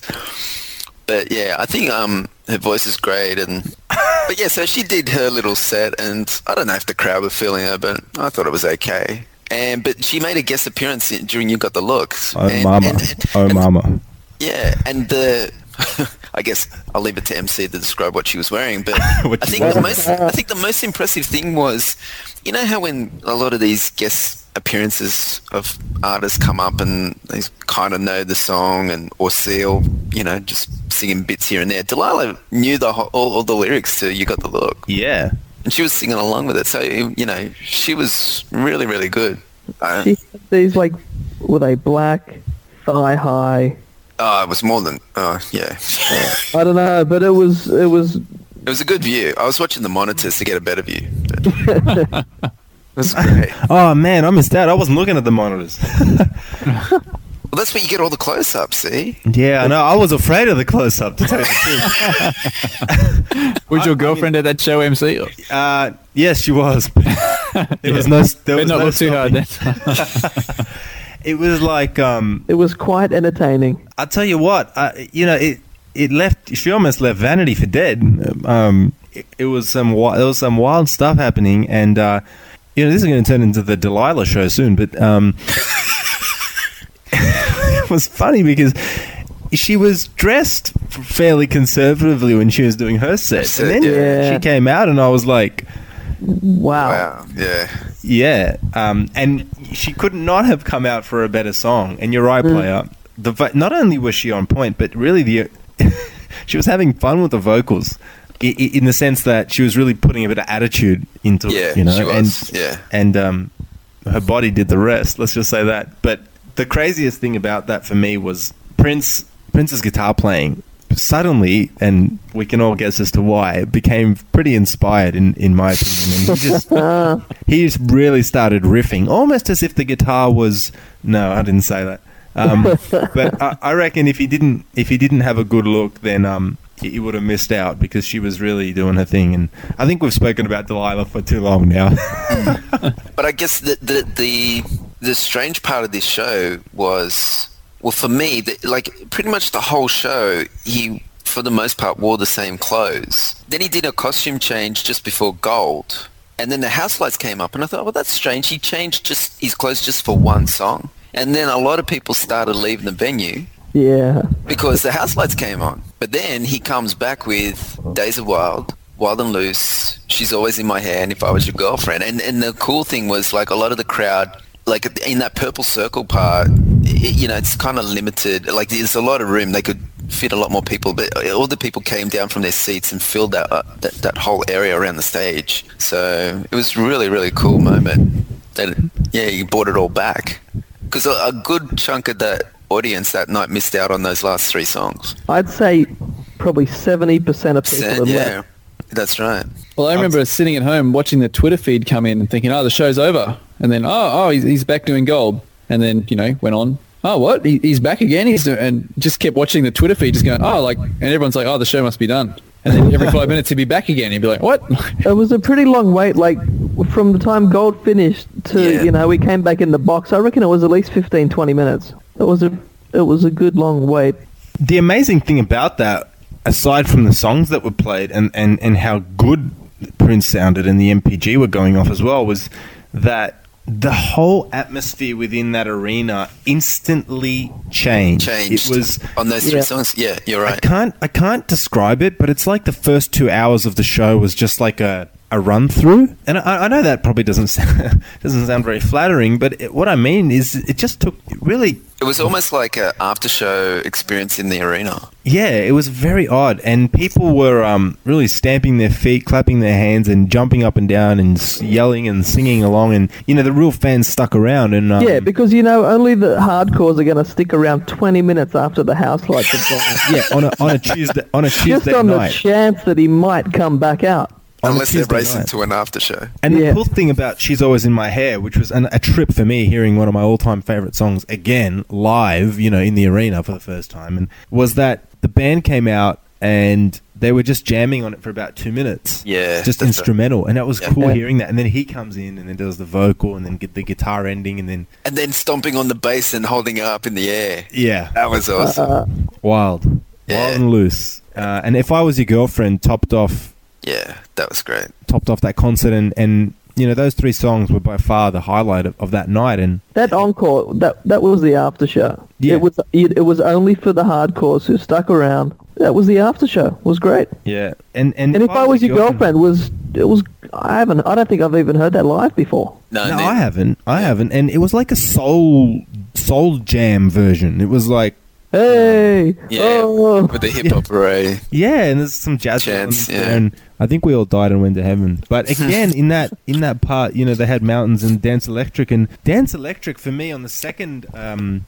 on the second night was was good but on this night it was really good as well and the coda section was mind blowing Keyboards were way too low on that third night. Yeah, they were too low, but They were he- too his low. screaming made up for it. There's, I I actually remember this vividly. There was a scream at the end of that that Tuesday night show when they did the Dance Electric, and I, I'm telling you guys, that scream at the end of that song was to me reminiscent of that one that he does in the scream he does in Endorphin Machine about three quarters of the way through. I couldn't believe it.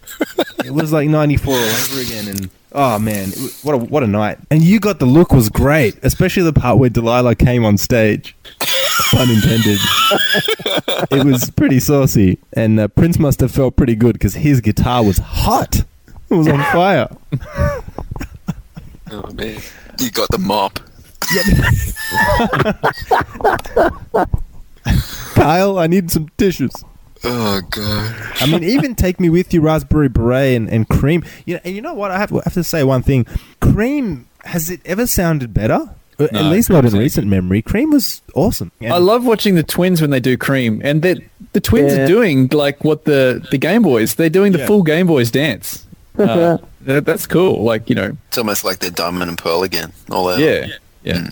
Yeah, so that's that's really cool to see. In fact, Cream Cream is probably one of the highlights of that part of the show for me, just before they go into cool, because it's it's such a well known song, and I think they're really playing it like a, it's a rocking version. You know, it's um, And they, they Larry Graham it up with those bassline bits before the chorus. Like, you know, Ada steps on it. Yeah. Which makes it rocks. mm, Yeah, it's it's rocking and it's rolling for sure. So that's really cool as well. While we're finished with Delight, I've still got to say something about her. With what she was wearing, Ooh, and which was very little. which was very little, but the the thing is the fact that that was fine with Prince for her to wear that. well, I don't think we don't know if if that was planned or not, but uh, I think once she was already out there, she There's was nothing- Gonna yeah. finish There's the no- yeah. Yeah. But then you've got I don't know if it was this show or one of the other Sydney shows. There was some pretty risque lyrics coming out of his mouth, which he hasn't talked that way for a while. I There's remember something the in first one of the night. piano sets. There was yeah. something between your thighs, and uh, I can't remember yeah, the exact that. words. Yeah, there was that, and there was on the first night during Little Red Corvette. He was going on about. Do you I know talk the about word your body. obscene? Yeah. Yeah, and Yeah, it's you know, there's there's glimpses of the of the real Prince in there somewhere. Mm. And the other thing that got my attention was when sometimes it snows in April, the line that he's changed in the last 10 years or so where he says, sometimes I wish life was everlasting. He changed it to everlasting. But during this tour, he changed it back to never, Never ending. ending. I don't know if I'm reading too much into that or not, but yeah, I thought that was interesting because he's always said everlasting for like at least the last 10 years or so when he's performed that song. Yeah. The everlasting thing's a very big Jehovah thing. So Well, that's the, yeah, that's why I was maybe like I don't know if I am reading anything into that or what. But uh, oh, I got to say before we move on, two people that haven't been mentioned that are really cool is Cassandra and Morris on the keys. yeah. They were really Morris good. Morris up in his tower. Yeah, that was really weird having him like separate to stage on the first night. I didn't even, I couldn't even see him. I didn't even know where he Yeah, was. I didn't know he was up there. And someone said, "Oh, you know, Morris was great." I said, "Was Morris there? Really? I didn't even know he was there." Morris was busy planking. oh, talking about Morris, Morris did a really funny thing in whichever Sydney show it was where he did uh, the one. Oh yeah. Um, and Prince got that joke. Yeah. Yeah, Prince is saying some sort of funny line, and then No, he I said- know what the line is. then- But Prince said some funny line, the first line, and then he says "hit me, band," and everyone goes bang. But Yeah. then the second one, he's say the line player. He it's says- like I'm gonna buy the buy something. No, he says about um something about independent ladies. I'll take all your money and spend it. Like I, I can't remember how he says it, but he's he takes he takes the independent lady's money and spends it for He says, "Yeah." He says, "I'm gonna buy you all this stuff," and then Yeah. he says, "With your money." money. Yeah. And then only Morris just goes bang on the keyboard, and he's like, "Thanks, Morris." It was you, so Morris. funny. yeah, that's hilarious. Like no one else got the joke except Yeah, Morris. Morris, he was like, yeah. That was classic. That was a really funny moment that you know hardly anyone probably got. Yeah. It was just it was great. That was Hey. good. Back to Brisbane. Back to Brisbane from So then they pack up all the stage and go back to Brisbane again. for the second and final show in Brisbane, and I'll, I'll give it up to Toe Jam again and um and the Oh, floor. you, you take this one. You take this yeah, No, okay. all actually, right. I'll take it. It's the show that you guys didn't watch because you were in too much of a hurry to get to the S Club gig. That's what it is. You were waiting for S Club 7. You couldn't even true. hang around for the main show. well, one. It's true. it's not it's not far removed from the truth. Uh, I think reading about what was played, uh, you know, reading on Twitter what was played after we left, I at the There's a ti- moment of, oh, we missed that. yeah, I think at the time, if I would have been reading that, I would have been uh, maybe a little bit frustrated. Uh, reading it now, it's kind of like, oh, it would have been cool, but in Yeah, comparison to what we saw, I've got no Yeah. no hard feelings. But this was another really funky show, and I was just thinking, how many times is, are they going to bring their A game? Because it's like almost every show in Australia, you know, hit the ball out of the park, and started with DMSR, Pop Life, went into musicology and all the usual stuff. But then, funnily enough, the highlight up until that point for me was was Angel and Dojo. right. I don't know. Uh, yeah, you- no, I you can say totally agree. on- Angel was amazing, and uh, you know, he had the three singers, and Shelby was, I think it was Shelby who was leading it, or maybe it was Eliza. So I think they all had, they all had little moments. I think. They all harmonized. It, it all sounded like one massive angel singing But to um, us. Prince was there. That He was up on sound good. stage too, like just sort of following them around. It was almost like he wasn't supposed to be there, but he was just following them around, like you know, spurring them on. It was it was great. And, so uh, much and soul came through in the vocals.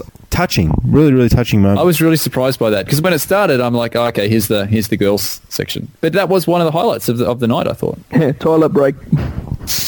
Well, and after that, it went into "I could never take the place of your man." She's always uh, in, now that that was a spectacular version. yeah, she's always in my hair, and then controversy, and then the show went on. But you're right, Toe Jam. It, the screams in that version were otherworldly. Got some tickets for my family for this show, and you know, none of them are hu- huge Prince fans, but they kind of went along with it because they know I'm a big fan. And uh, my dad, especially, was like after the show, he was like, "Oh, I didn't expect him to enjoy it at all," and he, he really enjoyed it. And I'm like, "What was your favorite bit?" And he's like, "Oh, that that Never Never song. That was him." he's like, that was amazing." Um, yeah, because he kept doing this this never never chant, and you know, getting the crowd to Yeah, call yeah. it back to him, and that was spectacular. Like his falsetto and you know his passion was great. We got to say as well with this show, the sound was not Better. a problem. It was Yeah. perfect sound this time, and I was so relieved after the first show. I thought, oh, if it's like that again, I'm going to be really disappointed in the you know entertainment center. But the sound was, I couldn't fault the sound at all in this Right, one. and the seats that we bought as well We were, we were further back, yeah. Ticketek on the on the day. yeah, we were further back, but we got a great view of the stage, and no, it's, it's kind of like there's no there's really no bad seat in the house, especially Yeah. in Brisbane Entertainment Centre. And Uh, I really enjoyed those seats. Like it kind of felt just more relaxed after seeing Yeah. what this was like the fourth or fifth fourth show I'd seen, and so it just seemed a bit more relaxed sitting back and just kind of seeing it from a different perspective. So but again, his guitar solos during "I Could Never Take the Place" and "She's Always in My Hair," otherworldly. You know, this, the vocals were great, but the guitar solos took those songs into the stratosphere again and again and again. He was playing his ass off uh, Yeah. every night on this tour, and and it was really great. Playing his butt off, I should say. You know one thing. You know one thing we haven't mentioned yet is like at the end of Kiss where he does the the dance. Yeah. I think this is like the most dancing I've seen him do on a tour in a long time. Yeah. and the You're most right. fluid, the most fluid and relaxed dancing too as well. He's like, and it's Brother good. looks like he was working out as well. I don't know about you guys, but yeah. But do you he's remember- dancing? It's great. Yeah. Do you remember after the first Sydney show, there was a like with set list, there was a rumor about him playing Lovesexy, and I'm thinking he didn't do Lovesexy at all. But I think you know the dance in the um, '88 version, yeah, Love yes, Sexy. yes. Oh yeah, yeah. Yeah, and that's kind of like the dance he did at the end It of is, Kiss. it is. So Like, I don't know where if he brushes his teeth and he drinks the water and then turns his head. yeah, Yeah, and yeah. like I don't know. I think maybe someone misinterpreted that, saying that that part was like Lovesexy. That's the only thing I can think of, of, of why that, that name came up in the set list. Mm. My dad was like, oh, another one of the highlights was when they put the spotlight on him and he does the dance. I'm like, oh, that would have been in Kiss. He's like, oh yeah, yeah, and he's like, oh, it just made me realize. Wow, if this was Michael Jackson, this would be amazing. and I'm thinking, what? This is better than Michael Jackson. Come on. I'm like, you realize all of that dance is just, you know, he's making it up as he goes. He's like, oh, oh, okay. Like he thought it was like a fully choreographed dance, like which it, there's elements of that, but it, you know, he, he does mix it up Yeah. the dance. Um, well, and and this second and final Brisbane show also had a piano and sampler set, and and then Oh, that's right. I always try and avoid doing this, but I, I had to. I had to go to the toilet, Yeah, and, and and I missed the ladder. And I just remember being in the toilet, hearing the ladder. I'm like, no, don't play the ladder. everybody's looking But then I got for the bathroom. Because he actually, 'cause he actually sang it, didn't he? I don't know. I got back in MC. I'm like, I heard the ladder, and you're like, It was only the first few bars, which it was, but it was like exactly like Lovesexy '88. It was Uh-huh. magical, and then right that- after that, he, he cued when Doves Cry sample set, and um, snooze. yeah, well, you know the sample. well, by the fourth show of it, it's a bit. Because yeah, the third Sydney show, he played like, you know, eight seconds of the ladder, just the first couple of bits, and then he went into Honest, Honest Man. But he, somewhere he played the ladder and he actually, yeah, he sang a couple of lines, and I'm like, oh, that's not fair. yeah, that was well, that was in Brisbane. He actually sang. Yeah. It wasn't just a few bars of the instrumental. He sang. He started the song, which was Which is great, but eh, I mean, even though I've already seen him do the ladder on the Ra- on One Night Alone tour, which was great, it was good to hear a tiny bit of it again. yeah, I, I was hoping he'd sing it, but and But um, we should and mention wait- about now that it was at this stage, sampler set, piano set, where we were starting to get word of this after show, and we were starting to stress a bit about what time we should leave, and Yeah, you got my text messages. That's what it was. yeah, Yeah. And that- by that stage, I remember. So we, we decided at that point, we'll think, well, he hasn't got that much more to play. He's probably only going to play Kiss and maybe something else. And so we sort of heard Kiss start, and we're like, well, right, let's go. And then, so then we drive to this Eaton's Hill. Come on, man. Um, you you were waiting to get to S Club. That's what it was. True. It's true. couldn't Okay, wait- so Like, for the I record, can't take the sampler set. I want to go and hear S Club 7. well, it's not much different, is it really? oh, Um, okay, we'll set the story. So we drive all the way to this Eatons Hill place. We get to this venue. We're about probably the fourth or fifth people in line. And we can see and, and hear S Club 7 doing their thing inside the show where Prince is supposedly going to play soon. And, you know, slowly, slowly but surely, people start getting there and, and lining up. And it was at that point, you know, we're looking through texts and whatnot and seeing Dance Disco Heat, Baby I'm a Star. I'm like, oh, that's all right. That would have been good, but I'm okay. And then I saw If I Was Your Girlfriend. I'm like, oh, I missed it. So of the whole tour, that was the one song I missed that I wish I had been there. ah. And And then it's like, it kept going. bird? Did you do the Bird, bird? let's work. You got the look, Peach. And by that stage, I'm like, oh, come on. And then it keeps going after that as well. Um, so it's a little bit, I think we probably missed like almost half the show. Yeah, well, if you think about it, after Peach, they did Love Thy Will Be Done Mountains Dance Electric Trio, and um, That's got to be a good hour of the show we missed. Yeah. so that's a long show because I remember, you know, we thought, well, we, he can't be, he can't have that much more to go. So yeah, and then they do another hour, and we're just standing outside in the cold, freezing our butts off. but but it may have been worth it because May. uh, well, yeah, probably. When was well, the last this time you were point, front I row at an after show? By this point, I was saying to Captain, I'm paying these guys out on the show about getting to S Club 7. And then I read what the set list was at the after show, and I thought, okay, I'm going to shut up now. Well, actually, we should say while we're in line, you know, but just before S Club Seven were finishing up, and all the it was the one of the funniest moments of the whole tour. It had nothing to do with Prince, but all these like you know 15, 18 year old girls start coming out of this S Club Seven concert. They're all dressed to the nines, looking all skanky. They're, You they're all, loved it. they're all You loved it. Don't Undressed to the nines. they're all coming out of there with this like, you know, oh, that was kind of a stupid show, but we enjoyed it. And then they, they, they come out of this venue and they look and they see this massive line that goes all the way around the corner. And you could just see their faces like, what on earth is going on here? And I remember one of them specifically said, like, no joke, are you here to see S Club 7? this massive line of like a thousand people. Are you here to see S Club 7? uh, not quite. And I remember people kept coming down saying, "Is this the Prince line? Is this the Prince line?" And we're like, "No, no, no, no. This is S Club Seven line. Get out." Oh man. So tell us But- about uh, well, so getting there so early meant we actually got front row of the after show. And when when you're saying front row, explain to them in this venue what that meant. Uh, like, well, I don't know. It means front row. like No, hanging but- off the off No, the. but there's uh, a ba- see. Not not every venue has a barricade. This had like a barricade with a thing that you could stand on. So it was like if you got there, you could have your your arms pressed against the barricade the whole night, and there there was no chance anyone was getting in front of you. Yeah, uh, Vince trying to, but um, actually, I feel really bad at one bit because you were the one that was so adamant about we've got to get front row, we've got to get front row, and then we, we run up to the front, and you're about to take the one that's close to the center, and I sneak in, and I got it before you. No, that's all right. that doesn't matter. You deserve it. Look, you had to get front row considering you missed half the main show. Yeah, and and that I think that easily made up for it. But we were when I was standing there. I don't know about you, Toe Jam. Um, we quickly went to the bathroom as we came into the venue, and then we. Bolted. That's right, because I wasn't. You kept going about being front row, and I was like, oh, you know, I'm not too worried. And then uh, we got out, came out of the bathroom, and like, well, the opportunity's there, and we both like just ran up to it. got to take that opportunity. So And it was lucky that we took it because soon after that there were yeah. people behind us. Ten and- seconds later, there was people behind us. Yeah. You know, it, it sounds like it won't be much of a difference, but there really is. You know, even if you're three or four people back, it's it's the question of, or it's the difference between getting squashed and having your own little private section in the show that it's relatively good. You know, sure people still push up against you during the gig, but I've never had And that that's opportunity. not always a bad thing. no, it's not always. Unless it's Vince. Or those But- girls at the Ivy, come on. Yeah. Ooh. Well, don't talk to me. I, that's I can't go on record.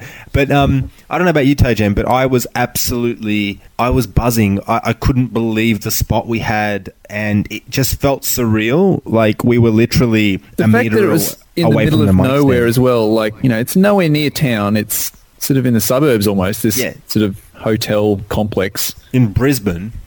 And, Isn't uh, it like the largest complex or supposedly. something? Yeah, The southern Southern hemisphere? Hemisphere, yeah, Crazy. yeah. Yeah. But yeah, I remember it, Mutiny. uh, There was a few songs first, and then Mutiny came on, and I'm like, yeah. And then I remember by the end of that, I was just, I was on cloud nine. I was like, this is the most amazing experience. Um, Mutiny just went off. I just remember everyone got right into that. Come on, run us through the set list. Let's what, let's go. Well, I I remember have, them. I have no idea. I remember them jamming to begin with. I, I don't know what they played. Yeah. And then and then Prince ro- uh, walks out and then sees Peach and Black guys in the front row. And he's going, "Oh, here we go." I'm cutting it short. That's it. I'm not, I'm not even playing. Shelby, you do it. He turns around to the band. He, he turns around to the band and says, "Crossing Dolphin Machine off that list." Well, I remember Exactly. feeling like I was in someone's living room because, like I said, we were so close to the stage. The mic was right there, the pedals, the pedal board, um, and uh, you know, Black. It, it, I'm lost for words at the moment, but I do remember them doing a couple of kind of funk jams to start with. And Prince kind of came out for a couple of minutes here and there, and then came back. From my memory, I don't know about you. Yeah, it was similar to Ivy in that respect. Yeah, but that only lasted start. like five, ten minutes at the most. And then the next time he came out, he took Ida's bass off, and then he just kept the bass on for a while. Yeah. And I think they did, um, yeah, the "Which Way Is Up," we party hardy chants and all that. Yeah, yeah. And then he did, does the America bass line riff again, and and then he took the bass off, gave it back to Ida, went on rhythm, and he's just got. I remember this part where he had it one foot up on Blackwell's kind of drum rig, and he's just doing these sick, awesome rhythm playing, and Blackwell's just drumming, and, and they're all just having a massive jam session. And then all of a sudden, I hear dun dun dun the Ice Cream Castles uh, Okay. keyboard thing, Yeah, and then yeah. they go into mutiny, and you're right, that was That's when it took off. yeah, it really was undisputedly the highlight of the tour for You're me. gonna keep saying that. Highlight of the tour. Highlight of the tour, Mutiny, and, and a couple of songs that followed. That tore the house down. How long was it? Uh, it must have been a good 10 minutes. He kept bringing it back. He kept bringing it back. He's like, no, no, another Yeah, one, yeah. another one, another one. Mute. They go into those chants at the end. That's cool. wild, wild stuff. And then um, Andy McKee came out and did a, a kind of acoustic set, almost a tribute to the Bee Gees with with emotion in there, or to oh, and did Africa too. Yeah, Africa. um, Awesome. um, emotion. That was really cool. And and again, the the um, NPG ladies were harmonizing beautifully. I And remember then Prince the going moment- over to Cassandra and playing the funkiest keys at one bit. I remember because Cassandra's playing something and he kind of comes over like, yeah, that's good. And he's like, let me have a go. And then it's just like, this is the funkiest stuff. And then he's like, just look at her, looks at her like, you know, you got that? Like, I don't know what it, I don't know what it was, but that was the funkiest thing I've ever seen him play. Whatever it was. I know. It's like, you, you might hear it back and think, oh, it wasn't that good. But just in the moment, you're just like, ah, it's funky. Come on, get to the good part. He played Paisley Park. Yeah, and that came next, and it was I remember when that started, like it was just John Blackwell's beat, dom, the dom, and at that stage it was nothing. We didn't know what it was, and then they they they came marching because they went off just before it, and then they all came marching on. Do you remember that? yeah. Like they're kind of marching like in in a line, and suddenly I'm so I, I remember it the moment it hit me. I'm like, oh, it's Paisley Park, and that's a cool moment. We, I, I- I s- you were singing the whole song. Was I? Yes. I, I was, you know, I was out of it by that stage. You were, you must have been you must have been possessed because you were singing the whole, I was singing the whole song and I remember the words like clearly I wouldn't be able to remember them now but in the moment and he had his glasses on all dressed in black and he's down the front and a couple of times he was shoving his mic in people's faces and people were singing that at the top of their lungs Yeah. when they got to the Paisley Park version it was so loud in there that he must have been feeling the, the, the emotion from the audience What I loved about it was that it didn't seem rehearsed. It seemed like they were just going with it at the time. And I actually, I remember now, Prince went over to Cassandra and played her the chord, and he was Yeah. calling out the chords as they go. He's like Yes. calling out F, you know, G, you know, as they go.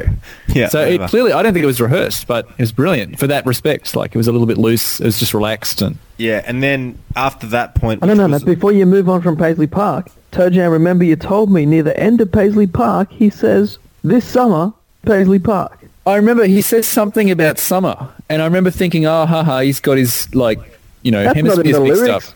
up. Well, because I remember thinking, oh, he's he's thinking it's summer here when it's actually not, and I'm thinking, oh, well, he's just got his hemispheres mixed up. But then I was telling you about it, and then you've made a connection. Maybe We'll see. we'll see. Paisley ah. Park, summer. It's gonna, it's gonna be We'll a hot see. summer. Maybe, maybe. That's Catherine's Moving on. theory. just just hearing Paisley Park in a suburban town in Brisbane, in the middle of nowhere, was incredible. And for that moment, we, I, I don't know if I can speak on behalf of the entire crowd, but it certainly felt like to me that, that we were in, we were at Paisley Park at that point. exactly. The whole venue, this, this Aussie pub hotel establishment turned into like Minneapolis, you know, and it was very crazy to be there. And I remember looking up. I was looking at the stage for about ninety nine percent of the time, but the one t- one or two times I turned around to look at the crowd behind me, I could see the um, the balcony behind us, and it kind of it was like a wraparound balcony. And I thought to myself, this is so reminiscent of First Avenue. Yeah. It's not funny. And then right. I remember like a few minutes after that, they finish Paisley Park and they go straight into the Bird and Jungle Yeah. Love, and that it was at that point when the place literally exploded. Did he do the Yeah. dance? physically? Uh, he was doing the kind of not the full dance. because he was no. playing guitar, so he couldn't really. Uh, No, but yeah, there was a part towards the end of the Bird where, oh, maybe it wasn't Prince, but it was the maybe it was the twins. They were kind of flapping their wings a little bit, Yeah. so that was pretty cool. And I remember Blackwell. You know, they normally have Sheila E. doing the timbale solo. Oh yeah, yeah. Oh, this is Glamorous Life. I'm thinking. of. Glamorous Life. That's what you're Yeah. thinking of. Yeah, yeah, And they normally have Sheila E. But then Blackwell did it just on the kit. that was nuts. Yeah, that was cool. And then they did the Santana ending to that as well, and Prince is going nuts. but see, it's okay that you missed the bird at the main show because he did it again. Yeah, and that's I reckon it would have been better at the after show because everyone was just into it, and it was like 1984 all over again. And Jungle Love, Jungle Love was nuts. The bass, that oh, yeah. bass was so nasty. It was incredible being so close, and that's when you really soak up all that atmosphere. But he was, he was, he, his guitar playing was nuts again. It just face melting, shredding. Speaking of face melting, shredding, after that, They went off, and I thought that's it. That's, the That's end of the show because right? that's like the same length as you know Hi-Fi was, and mm. and then all of a sudden, Stratus comes on, like out of the blue. Billy Cobham cover. Prince continues face melting solos. yeah, that was freaking amazing. That he was on our side when he's doing that solo. Oh. I remember, and it was just, oh man, you know, I could have reached up and played the, the strings for him if I wanted to. But yeah, yeah, that's what it felt like because he's just and he's just doing these crazy, like you know, almost atonal stuff, just all over the fretboard and cool.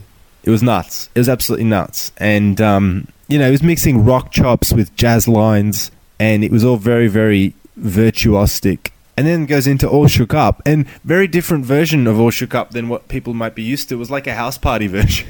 Yeah, like, it really brought the All Shook Up chants in, and um, again, got the crowd going. And then after that, all of a sudden, you just hear this the beat slows down, and it's slow jam mode all of a sudden. And everyone's like, what? Insatiable. Yeah. Out I remember- of nowhere. Again, I remember after all shook up, I think there might have been a break, Maybe and I remember we- thinking, "Oh, well, that's the show." And then, and then Insatiable starts up, and you're like, "Oh, it's still going, awesome." So they they do a full version of Insatiable, an almost full version of Scandalous, with him doing a lot of call and response. Yeah. And then comes what I think would be, aside from Mutiny and Paisley Park, the undisputed highlight of the show. Told Yeah, you. yeah, I'd have to agree. If not Uh, the whole uh, tour. If uh, not the whole tour. But can well, you yeah. have like three undisputed highlights? Can't there only be one? Can there be three? It's the triple undisputed highlight show. But what are we so we're saying the full version of Adore here, Door. Full. a Full. full seven eight minutes of it. Well, that sort of seemed like Extended. Um, extended. Because remember he came back all and the he, backing was like... vocals, all the little Yeah. Was this the full version that you know he hinted at, but he didn't actually play to us? Potentially. Oh, it, it's. I'm sure it was a full version. It had all the little jokes and all the little bits towards the end, all the backing vocals. Yeah, and at the end he kind of changed it to to um, you know I'll always be there for you, and it made it very. I can't remember the exact words, but it was you know he was singing to that audience in that room, and, and it made it very personal and very special for everyone there. I think. But it ain't over after that incredible. But you know, can I just say his vocals, the way he sang that song.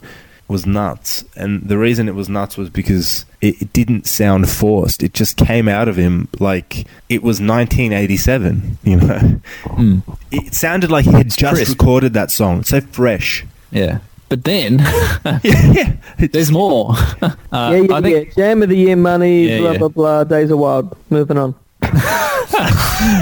we don't need track by track.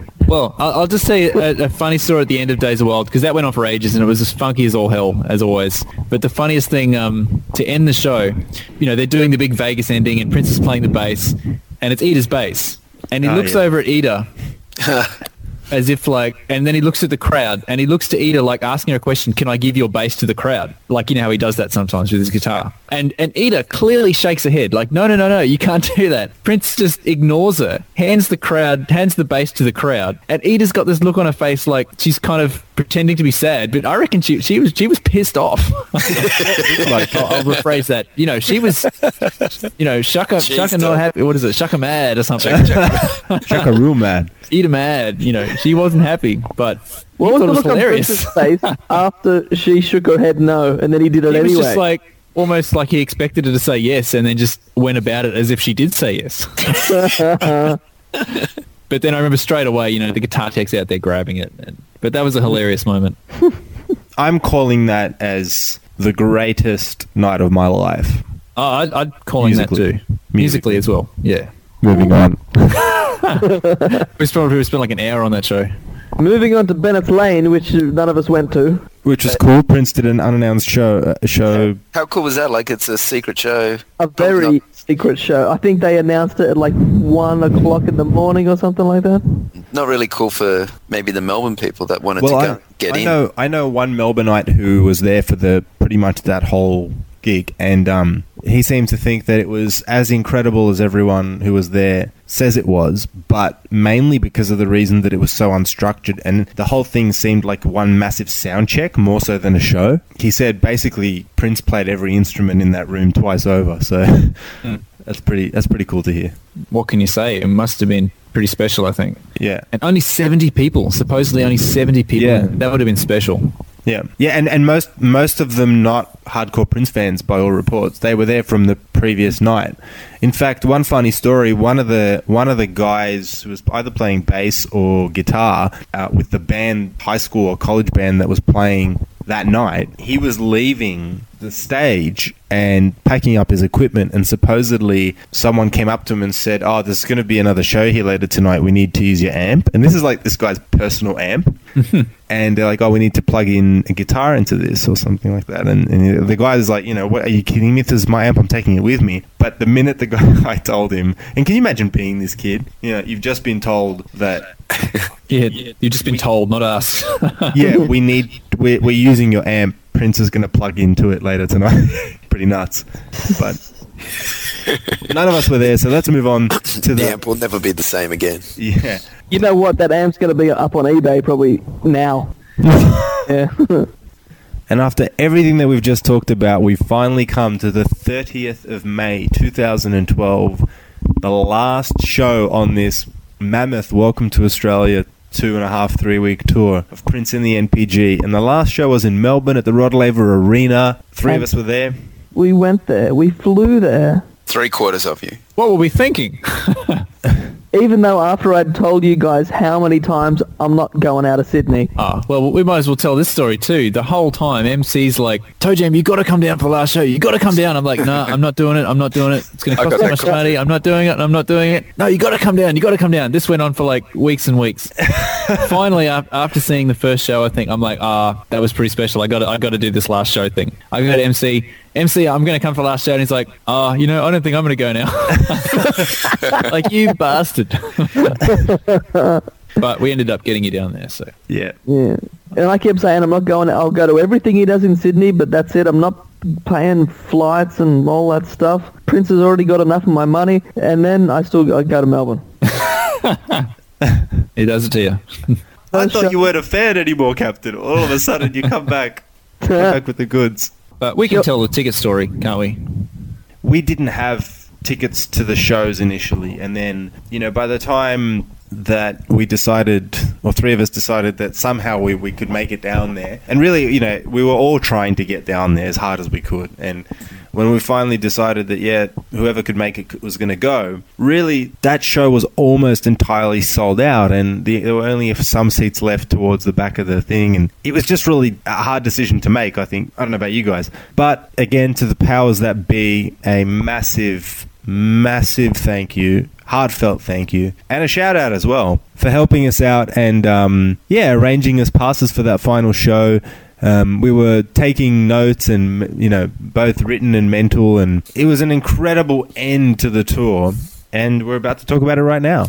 I think the biggest surprise and a big thanks to the, to the powers that be again, is that um, you know we got there expecting to have seats basically, and um, they end up giving us some VIP tickets, which Can we were which were great.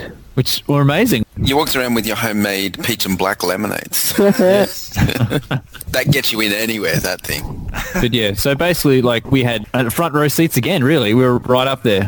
What do you mean again? I've never been front row.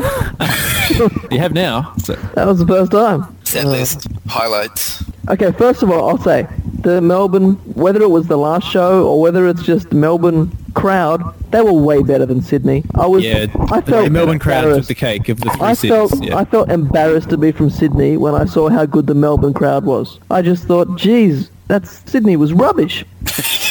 Basically, I think it also it's also the stadium. It's a smaller stadium. Like even if you were in the nosebleeds, you would have got a good seat. I think. yeah, even yeah, they though were. Everyone was right into it. It was great, so much better than Sydney. I've got to. s- All three Sydney shows put together was like Melbourne. But I've got some highlights from the main show. I thought his dancing in musicology was off the hook. That was the freshest dancing I saw the whole tour. Maybe it's just because I was so close, but you know, he was, you know, he was. It was like it's such a cliche, but it was like he was 24 again, doing all these James Brown slides and everything, and unbelievable stuff. You know, just energy to the max. And my other highlight, which is potentially one of the highlights of the tour for me, and I, can't believe it. I know what you're going to say. I think I know what you're going to say, Yeah. and I agree with you. play, play that funky music. When it started, I'm like, oh yeah, here we go. That was the funkiest thing of the whole show.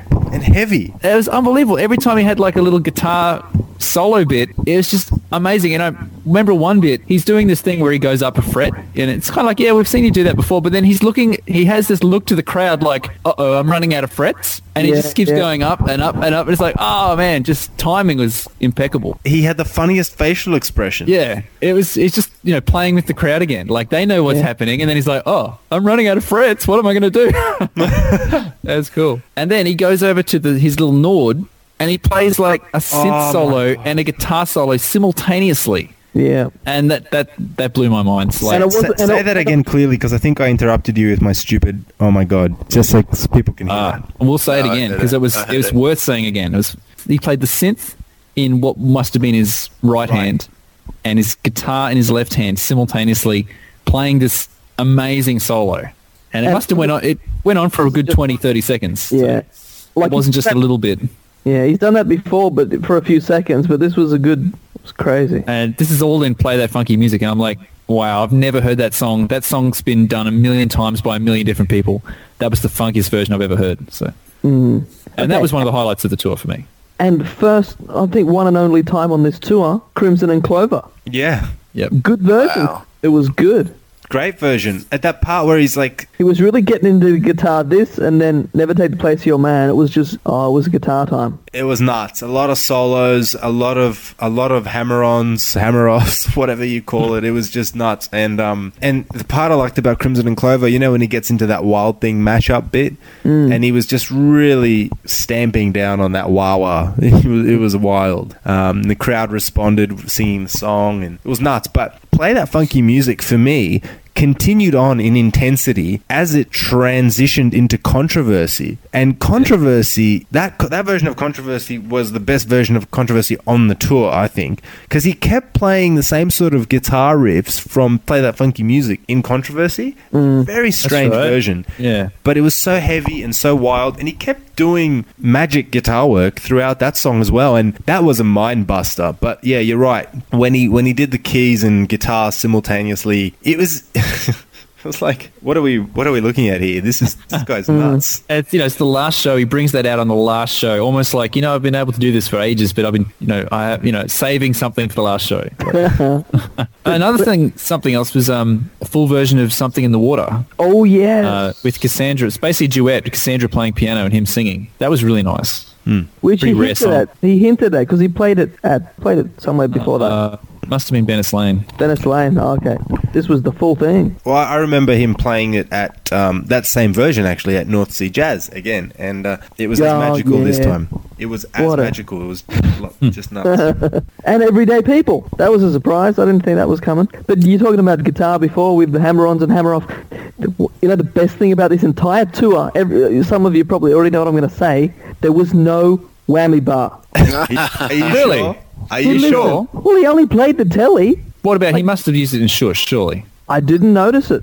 Mm, I- Yeah, I can't If say he I was- noticed it either. So He doesn't have one on the Tele, so no. That'd That be was the- hilarious. that was the best thing about the entire show. And I think, I don't know, in the preview, to a preview show, did I say don't bring your whammy bar, leave it at home? Because I think he listened. I don't know if, if I said that's it, if that's true, that's hilarious. but he didn't. It was just Tele the, pretty much the whole time, which I'm 99% sure doesn't have one. I think he might have used the whammy at the first Brizzy show when he did that heavy rock section. yeah, maybe.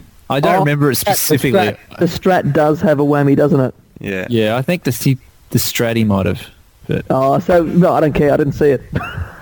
I only saw the Sydney shows and the last Melbourne one, and I didn't see a whammy bar. I didn't hear one. It was beautiful. Thank you. Thank you very much.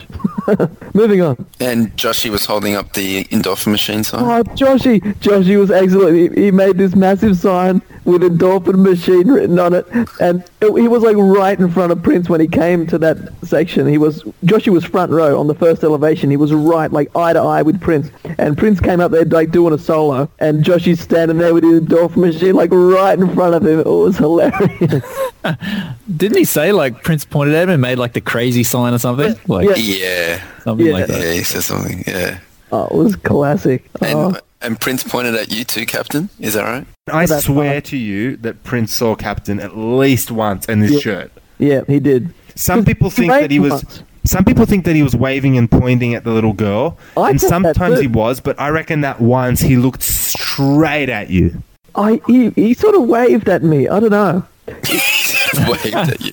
I had the Peach and Black podcast shirt on, and he came over in the where I- just where whatever section we were in, and he looked down at me and he saw me and he saw the shirt, and I couldn't tell if he was waving or if he was shaking his hands like no, get away from me. I, it probably was that, yeah. I wasn't sure which one, but either way, it was still funny. it was good. It was good. And then after this show, you made the mad dash to hi-fi? No, No? after No, this, it was a chilled dash, wasn't it? Because we um sat there probably, I reckon, at least 20, maybe 30 minutes just watching the place clear out. Because this, show finished after Kiss, and I don't know about you, I really thought there was going to be more. I did too. I thought there'd be one more. I thought it would come back after, you know, 20 minutes after 80% of people are left and do two or three more songs. Didn't happen. We sat there, we waited probably at least 20 minutes, and then, you know, you got all the fluoro vests coming out to pull down the stage, so we're like, okay, that's not happening. You're hanging around waiting for this last encore to come, which never came. And so then they start packing up. And we're like, well, you know, what can we do with these tickets? And um, so we're like, well, let's let's try and get backstage, basically. Well, let's, Yeah, why not? yeah, let's, Let's see what we can do. over. Yeah. Much to our surprise, we got backstage and um, their Right. green room, basically. Yeah, yeah, yeah. They're all having their dinner and there's a maybe, I don't know, maybe 20 people in there, 20, 30 people, just chilling, talking. just walked in. Yeah, yeah. Yeah. yeah, we So- It's kind of a cool experience, like just seeing the band and everything hang out, and you know, we had a, a quick hello here and there, but nothing like not like any significant conversation with any of them. But yeah, we just sort of stood around. All while this is happening, you can hear a recording of the concert being played in another room, Yeah. and it was clear that Prince was in there because you know the band members kept going in and coming out of there, and Yeah. uh, it sounds like he was like calling them in, like check this bit out, you know. But Molly was there, Molly Meldrum. Yeah, But, It was good to see him. up and about. Yeah, and he had a, a diamonds and pearls jacket on, which was cool. yeah, leather jacket with like diamonds and pearls, ninety two. I remember that. Yeah. After all this, like they all start packing up. One by one, the band starts disappearing, and we're like, "Oh, here, Yeah. what's happening here?" Should we hang around or should we go? And So that was it. Then we went to the hi-fi bar. Yeah, yeah. a funny story about the hi-fi is that um, I mean, leaving Rod Laver Arena, like we sort of left all at the same time as the band, and you know, there's still fans hanging around, like hmm. cheering every time a band member went out, Yeah. and then we come out, and like you know, they're all going into their limos. They're all going into their limos and fancy cars and everything, and we walk like another hundred meters or so to get a taxi. There's nothing waiting there for us. We hear all these people screaming when we come out. We look up. There's like probably about 20, 30 people still standing up there. Hmm. And then what? They see the Peach and Black shirt and then they stop screaming. Is that what happened? Mystified silence. we get a cab to the hi-fi, and like it was it was bedlam. It Bedlam, was crazy. Yeah. And like this line is, you know, you must have heard all the stuff on Facebook. I saw, and I everything. like, yeah, well, I was, I was here at home crazy. watching it, watching it like live, like the pictures coming in. It was Yeah. great. There's like Just- police barricades and and so we go up to the security guy like, uh, you know, can we get in? We've got VIP tickets and and the security guy, I don't think he knew what was going on. And we're like, we're on the guest list. He's like, I'll wait there and you know. But Yeah, then as was- soon as we get in there, because Prince must have been like, you know, just pretty much right behind us. So as soon as we get in there, like you've got to keep moving, got to keep moving, go down the stairs, go down the stairs, and and so Mm. we get downstairs and like the stage is set up to play basically and and Blackwell's there. He's sound checking, and Cassandra starts sound checking, and and we're all thinking at that stage, oh, it's on, but you know they're going to play, Yeah. uh, and the place is packed, uh, and the line outside was just crazy. Yeah, I've seen the YouTube video. A guy walking from the start to the end, and it goes for like three minutes of him just like walking past all these people. It's insane. Anyway, we got into the hi-fi bar, thankfully. Didn't have to wait too long. We got in there, and we got a really good spot, like right in front of, right next on the left of the soundboard. We were up. They on were a- all, the the stage was set, ready to go. we were like up two steps up from the floor, so we could see over everyone. It was like the perfect spot to be. And all the stage was set up. Um, they had the three mics for the singers, and we're like, "Oh, that's it. That's gonna happen." And uh, then Blackwell gets up there, does a few little drummy sound check things. Cassandra got up there, played, did check the keyboard, whatever. Even Mo- and then I saw Morris going down. He was trying to get on the stage, but he went down the wrong side and he couldn't get on there, so he had to come back. And then that was pretty much it. That was we sort of Yeah. waited. Then Rashida started playing. She played. Oh, we probably stood there for I don't know how long. Oh, then that band got up. I can't remember their name. Like some funk band got up and they played three or four songs. they were good. And then at the end of like their last song, which I don't think was meant to be their last song, someone turned back up the like the DJ music, and we're like, okay then, they they're kicking them off stage. Here, here, here we go again. It's going to happen finally. And then again, nothing, nothing happens. We just keep waiting and waiting. I think it was just one of those moments where there was never any intention to play, but they had it set up just in case. And it's, it's a, you don't know whether that's the right thing to do, uh, Well- but it's it's just awkward not knowing what's happening. Is he going to play? Is he not going to play? Because a lot of the crowd were there to see him play. But I, I blame the hi-fi bar for that because I'm pretty sure Rashida first tweeted it as an after party. yes, she. On the other hand, if you're the hi-fi, you've got to take that opportunity of what if Prince decides to play in the end after all. You've got to be ready for it just in case. Yeah, you can't, like, if you're the hi-fi and Prince goes there and says, oh, well, I want to play now, I changed my mind. And you're still saying, oh, we can't do it now because we haven't got, you know, you've got to, if you're the hi-fi, you'd have to be ready just for the off chance that he decides to do that. I mean, they could have it set up, set up for him to play, but they didn't have to advertise on their website Yeah. and Twitter. That's what they did. Maybe Prince is going to play, and that's Yeah. just what sent everyone mental. yeah, Yeah. they did. And that's Okay. what brought the that. whole vibe down. By the time everyone figured out, okay, he's not going to play, everyone was just so pissed off because they were really expecting it because Hi-Fi had said, you know, this might happen. Yeah. They shouldn't have said that at all. They should have just said it's an after party. Then if you did play, then yay, bonus. Mm, But don't right. say maybe Prince, and then Yeah. when you know it was that's I I blame them for that. The fact that they advertise something like that just as the show's starting, so they like everybody else, and not even like hardcore fans, get a two two uh, a two and a half hour head start on everybody else. Yeah. So when the hardcore fans come out of that concert, they got no hope of getting like anywhere towards the front of that line. They're at the back of the line, you know. So yeah, I only saw probably I probably saw less than six people inside that I that I knew that I Right. recognised. Yeah. All the rest were just like probably local Melbourne people who go there all the time. yeah. And then Prince left, and that was it. So then we left, hmm. Hmm. and we went straight to the airport. And That's fly- right. We had a back- van of like seven or eight of us all kind Yeah, of we really excited but kind of deflated at the same time in the van. like, oh, that was an amazing tour, but it's the end of the tour. Yeah, that was it was a fun van trip, but it was a sad van trip. But we have a lot of shout outs to do for a lot of people. Hey, are we going to whinge about Ticketek? Can we, please? Uh, well, I'm I'm gonna have to. Okay, I've just got to quickly say, Ticketek suck. they, they, they just managed to stuff up almost every single thing that they managed to do with this tour. It was just ridiculous. From the word go. Day one, they You know what they need? They need some competition. And to let people choose their seat. The moment there's that competition, then Ticketek will do it too. But at the moment, they've got a monopoly, so they'll they'll just keep giving you a random seat all the time. So It's but it's either Ticketek or Ticketmaster do have that now. yeah, It might even be Ticketek, but they didn't do it for these shows, which was stupid. But uh, uh, I've complained enough about Ticketek in the last three weeks, four weeks.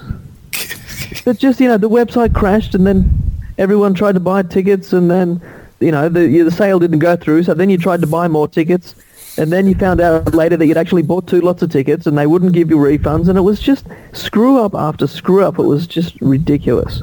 Oh, no one else cares. okay, we got a million shout outs to do. How many people did we meet? Too many. I got a list of Actually, before we get into the list, can I just say, I want to thank all the people that came up to us and gave us feedback of how they really love our shows and how great they think we are and all that. um, you guys are really awesome because, like, normally we get this sort of feedback like through emails or on forum Online. posts, but it was really nice to get that from people face to face and direct and how much they love the shows and how much they love us and how yeah just everything though you guys are really really good Jesse, we're talking to you. Jesse jesse is cool jesse bought me he goes oh man i have to buy you a drink he bought me a drink and he didn't buy himself a drink that guy's awesome so jesse is on the list um, yeah, definitely. Thanks for the thanks for the beer, Jesse. And and also quick shout out before I get to um, Tony Papa, who I met at the. Um, I think it's Tony Papa. Anyway, I'll take I'll take a guess and say it is uh, at the se- second Sydney show. Yay. uh Joshy, big Josh shout out to from Joshy. Adelaide and his endorphin machine sign. Thank you for writing that sign and trying. It never happened, but thanks for doing it anyway. Maybe that'll be the first song at the Opera House in 2015. Ooh, hopefully. uh, Sonia, who's an old high school friend of mine, she got up on. oh, stage. yeah, Sonia. Yeah, shout out to her. Sonia Rami. Any other shout outs? Got a list. Got a list. Claire from Melbourne. Yay, Claire. Thank you for everything. Marty from New Zealand. uh, Marty. He's now bankrupt, but that's okay. He got his, he got he got to that after show. he got his after show. I met a guy called Tom in Melbourne at the last Melbourne show. I met Dave. Dave knows who you are. Dave knows who he is too. Nikki. Can't forget Nikki. Nikki flew down from Sydney with me. Yay, Nikki. For the last show. And she came to all the Sydney shows. And who else? Who else is there? We saw Jess. We said Jesse. We said Joshy. We saw Dom with the red shoes. Dom. Hey, Dom. Dom, who unbelievably went down to Melbourne for the last show, even after he said he wasn't going. Just He to went line down- up at. He- just to line Just to up- line up, yeah. but we won't rub that in anymore. Next. I got a few here. Uh, Orlando and Leo. We Yeah. saw them. Yeah. I, I even ran into them in Brisbane like the next night after one of them. So like just walking through the city and oh, there's Orlando. That's kind of crazy. Nice guys. Steve, people from Brisbane, uh, Steve and Lisa, uh, Love Come Quick on the org. Uh, my good friend Andrew, who came over all the way from Perth to see that insanely loud show. I think he was pretty happy that he got into the up show. Dizzy from the org, D-I-S-E-Y, King FD, Andrew Chan and Mel Diva, uh, and Shane. Have we mentioned Shane? Shane Lust, Shane Shane Last. Last. uh, cool guy, also from Yeah. New Zealand, and S Club 7. Shout out to them. Shout out to Vince and Derek. Oh, Vince, yeah. Vince, Derek. I think Vince made every show except Bennett's Lane. Is that right? No, I don't I know. think something he did like a that. lot He- of shows. He did I a think lot he of must he must hold the record for the most anyway. And Derek, Derek too. Derek got to pretty much. Yeah. everything. We'll Wow, see. top effort, boys. Outstanding. Shout out to Philly Pop as well. Oh, Philly Pop, I can tell you, was in the Bennett's Lane gig. Yay. Talking to him before the Melbourne last show, and he was there unbelievably. And Claire was too, I think, Good stuff, guys. which is crazy. Yeah. Who else we got? Uh, Kylie and Carolyn Thompson and their little group of people. Yay. Big shout out to them. Oh yeah, Kylie, Carolyn, Joe. Joe, Joe, yep. uh, Massive shout out to them. Shout out to Misty's Diner, of course. MC, have you got shout outs? I do. I have. Wake up. Uh, I me want to think send. I want to send a shout out to Natty as well from Natty South Barton. Australia. Yeah, and who else we got? Um, Who is Natty? Siobhan? Siobhan. Uh, MC's shout outs. A shout, massive s- shout out to Prince. Yay. M- Yeah. Shout out to Yeah. the NPG. Um, Little L. Oh yeah, little L. Tony with the tats. That's pretty hardcore. Effie, Effie, Effie with the blonde hair. Actually, I do have two shout outs, two official shout outs, two massive shout outs. Firstly, starting with Andy from Sydney. Great to catch up with you. Yeah, and, Andy. Yeah. Um, yeah, we'll definitely go to some gigs over the coming uh, months and years. Keep the funk going in Sydney. And also, Nice guy. Michael. Michael from You Know Where You're From. Massive shout out to you as well. Thanks for You know where everything. you're from. And uh, it ain't over. Oh, shout out to Victor. We never got to see you, Victor, but Yeah. sounds like you had fun. We said Dom. Uh, I don't want to miss out on anyone. Andrew, Andrew, I think, uh, who was it, standing right behind me at Ivy? Uh, shout out to Mrs. Solizano. Diana, Chris, I know who that is. Honia. Juanita, yeah, she got up Yeah. on stage at Ivy, and so Yeah. did Nikki. Yeah. That's quite a lot of people. We said All Andy, the, all the Australian people. and if we missed you, we're very sorry, but we met a lot of people. Shout out to Chris Webb. Chris, Yeah.